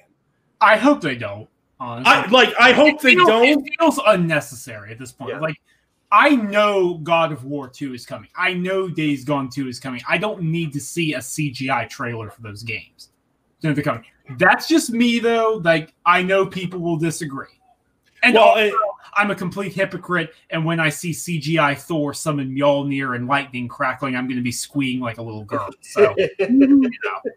yeah, yeah, me too. Yeah, uh, like yeah, yeah, like that, and that's the thing is like because everybody on here is pretty much level-headed. If we love a game, it don't matter if it's CGI gameplay, whatever. They drop a trailer, we run it through the roof. You guys should, like if people could see the gaming perspective DM when anything Baldur's Gate 3 related It's drops. insufferable. Like it's absolutely insufferable the things I'll do. I'm like, hey guys, there's a secret panel in a bar in Germany about Baldur's Gate 3, and these guys are like, oh my god, somebody come get him. Someone give him a ticket so he can go and just shout out about it. Um, but since you guys covered the PlayStation one so well, I'm gonna take a kick at the Xbox Series X uh, launch lineup because I'm gonna forget a ton of third party deals because I'm terrible at keeping t- um, track of these. I think there's gonna be a lot of focus on the medium because they're trying to do something truly quote unquote next gen. And I think without Halo Infinite being there, I think leaning into uh, that will be very interesting. I really like the fact that Microsoft, even after Blair Witch just being a fairly average game, Microsoft still saw potential in Bloober Team and is still going, hey, let's keep doing this because let's face it, the horror game market is kind of lack a lacking. Um, so it's cool to see. It's cool to see that. Um, you're gonna have that Destiny 2 nonsense on there. That's gonna be there. Um, you know, depending where it launches in November, could coincide with Cyberpunk launching or AC Valhalla. They got marketing for that, so maybe I don't know because those games launch two days apart, which makes no freaking sense to me at all. Um, I'm actually glad Halo Infinite got delayed because I was trying to figure out how I was going to play all three of those games, which are all open world, in the same week. But now I don't have to. Um, yeah, I'm really drawing a blank for Xbox. Because like there's like, n- I don't want to say there's nothing, um, because that's disingenuous. It's just there's stuff that hasn't caught my eye, and I said this to Sam earlier in this week. Is Halo Infinite was that I'm a be day one with Xbox Series X. And now I'm just like, you know, the games are cool and I'm really, you know, I'm glad people are excited for it. But like, if I'm tight for money, I ain't gonna, you know, eat ramen for a week to afford this thing um, based on what's there. Um, but what do you guys think will be there? Because I, am done. I, I ain't got nothing. I don't know why I tried to lead that topic when I had nothing. yeah, there really isn't a whole lot going on for much for uh, Xbox as well either. Like, um, might will probably be one.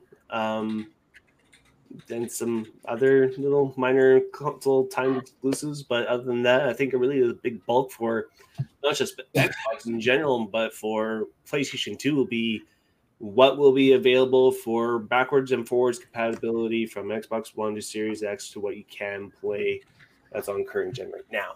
I think that's really going to be more the selling aspect. But Xbox, I got nothing other than maybe the medium and something else. I can't really remember much, honestly.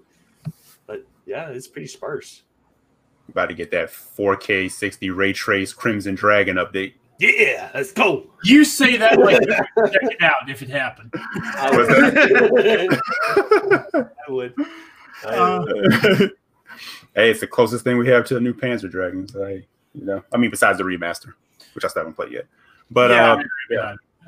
I'm not sure, man. Yeah, it's uh, yeah, like you guys kind of said it, like the medium, which is a game I'm really looking forward to, um, to checking out. Um, yeah, uh, because from the showcase, like how many of the games were actually confirmed, like launch titles from either showcase? We don't really um, know anything, right? So, uh, medium, medium is a, a launch title. Uh, okay, there's that one.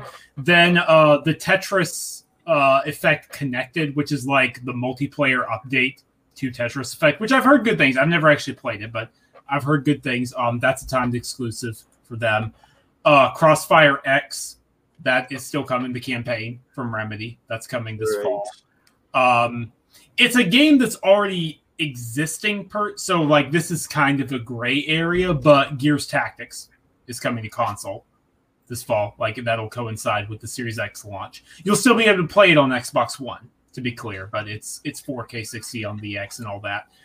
Um, and then I believe no, tell me why we'll be out by then. Like that's uh that's already that's actually really soon. Yeah, yeah, that's actually really August twenty seventh. Yeah, I, I, thought it was all no, it's August 20th.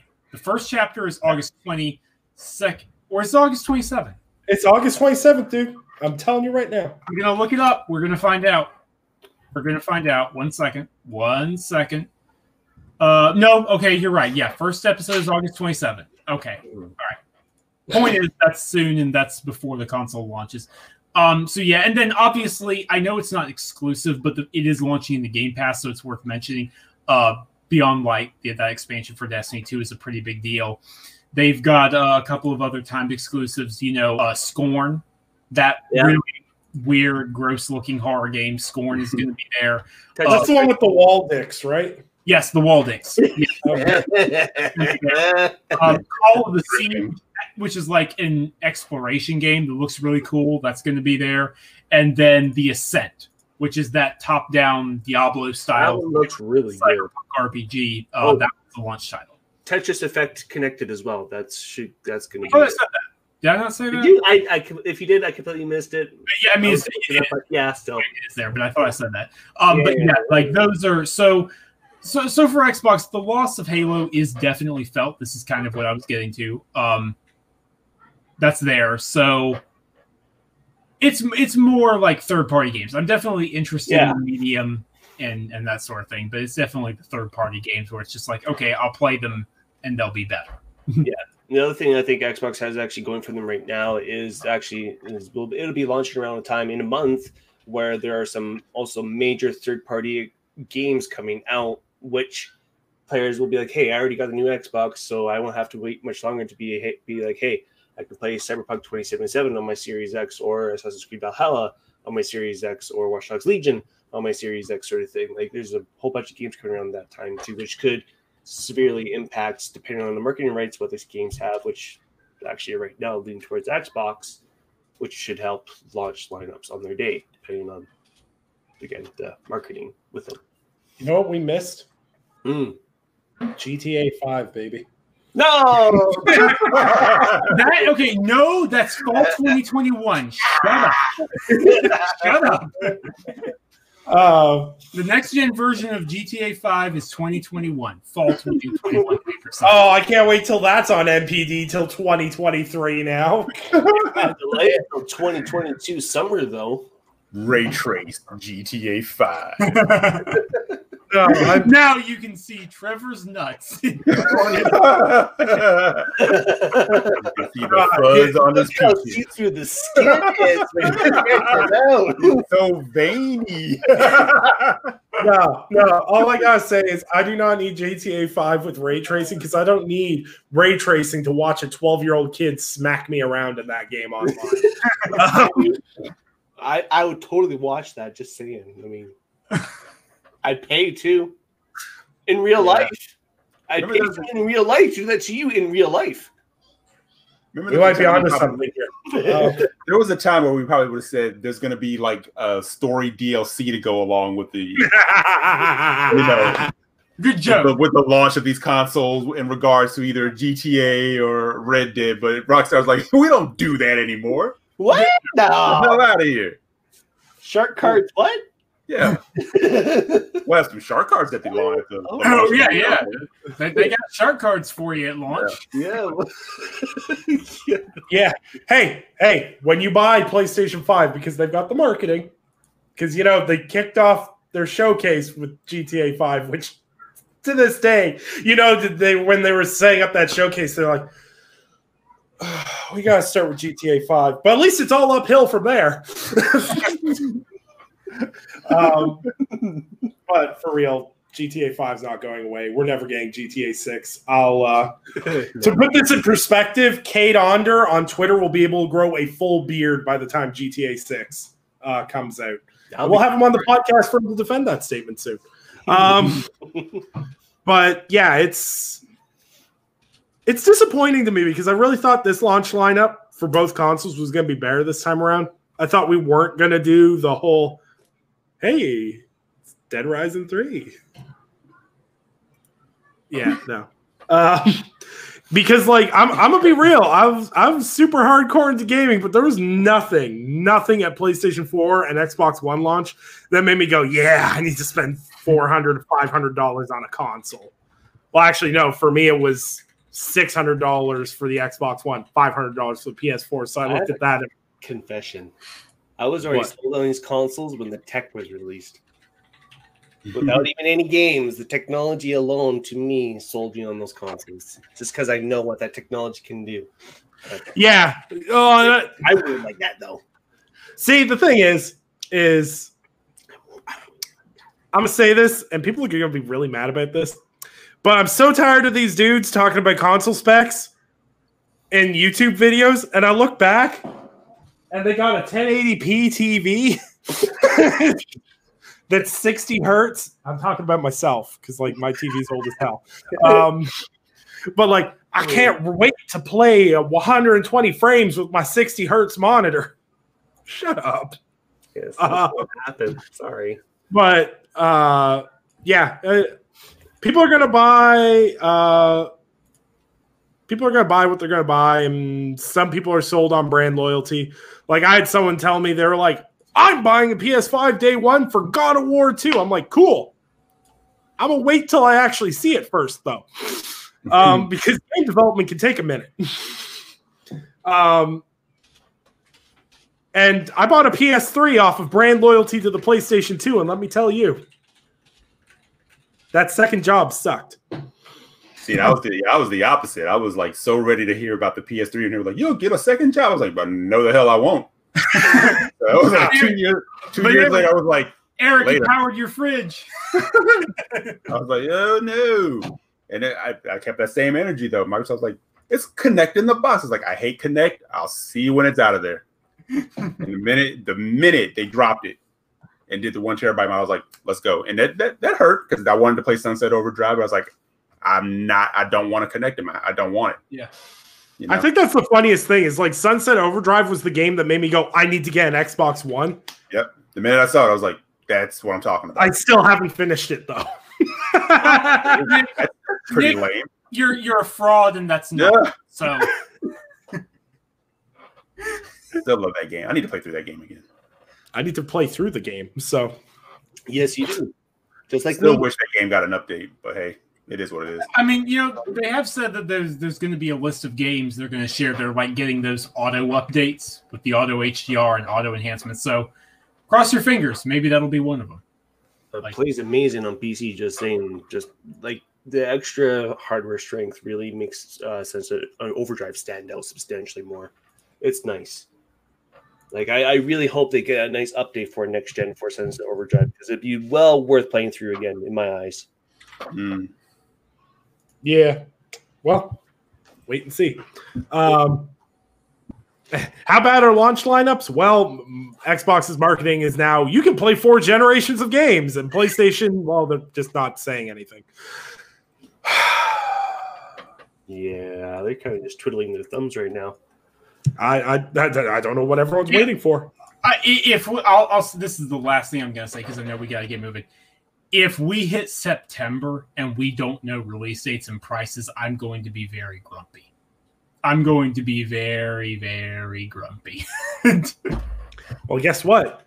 I guess on September's first episode, you're going to be Samuel Grumpy Tolbert because I. well, no, it would be September 5th, assuming we do it Saturday. But oh my god, this mother. Of course, he has the calendar open. Of course, he has the calendar on his computer open. Fucking smart ass.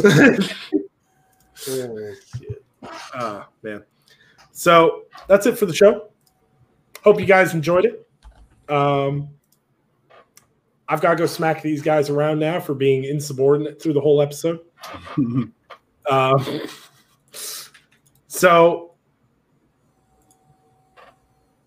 yeah, Glorious War. I wrote that. Uh, I copy and pasted your question into the document. We will touch on that first next week um, because we're already at two hours and 15 minutes. And the MP3 audience really gets annoyed with me because we're really long winded. But good conversations were had. Um, we got some exciting guests that are going to be coming up. So if you guys have been watching the show a long time, I uh, appreciate you guys. Uh, we are now currently sitting at a whopping 86 subscribers, which I'm super proud of. We're only 14 away from that magical three digit number. Um, so appreciate all you guys that tune in, check out the show. It really amazes me and makes me feel good is the fact that we literally have done this show on a Sunday, a Saturday, and a Friday, and literally the same people have shown up every night. The fact you guys are looking for this show that consistently, I really awesome. appreciate that, and it's it's it's amazing. Um, Yeah, we've definitely been a moving target. Yeah, it's nice we, to see. we appreciate it, man. Man, I can't wait till one day. I'm just gonna wake up and message the message you guys on like a Monday afternoon and be like, all right, Tuesday show, let's go. No, no, it's gotta be weekend. Friday, Saturday, Sunday. That's how we roll. Any day that ends in day. Um, but no, it's been a fantastic show. Appreciate you guys always turning out, showing support. And uh yeah, so we'll get to outros here. Sam, where can people find you? Unfortunately, you can still find me on Twitter at Samuel Tolbert. That's T O L B E R T. And uh, you can find everything I write on Windows Central, Android Central, and iMore. So, yeah. Absolutely. Jared, where can people find you? Well, you can also find me on Twitter at RageVirus underscore X and all my fun writing stuff over at lordsofgaming.net. Absolutely. And Eric, where can people find you? Um, I'm also out in that wasteland of Twitter. Uh, you see Jackson with an X. It's not all wasteland. There are some really cool people out there, but uh, but you know what I mean. Um, other than that, uh, Brat Podcast nine o'clock Wednesday nights. Absolutely. And I am enough of that. Let's get going.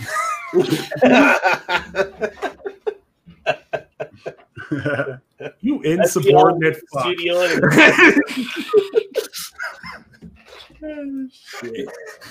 It, it was actually funny. I got I got a message from Anchor, and it was like, "We found that your past three episodes have this many explicit language pieces." Due to the fact you are not monetized, if you bleep those, you can apply for monetization. I'm like, I'm not going through my show and bleeping every profane word I use. I do not have the time for this.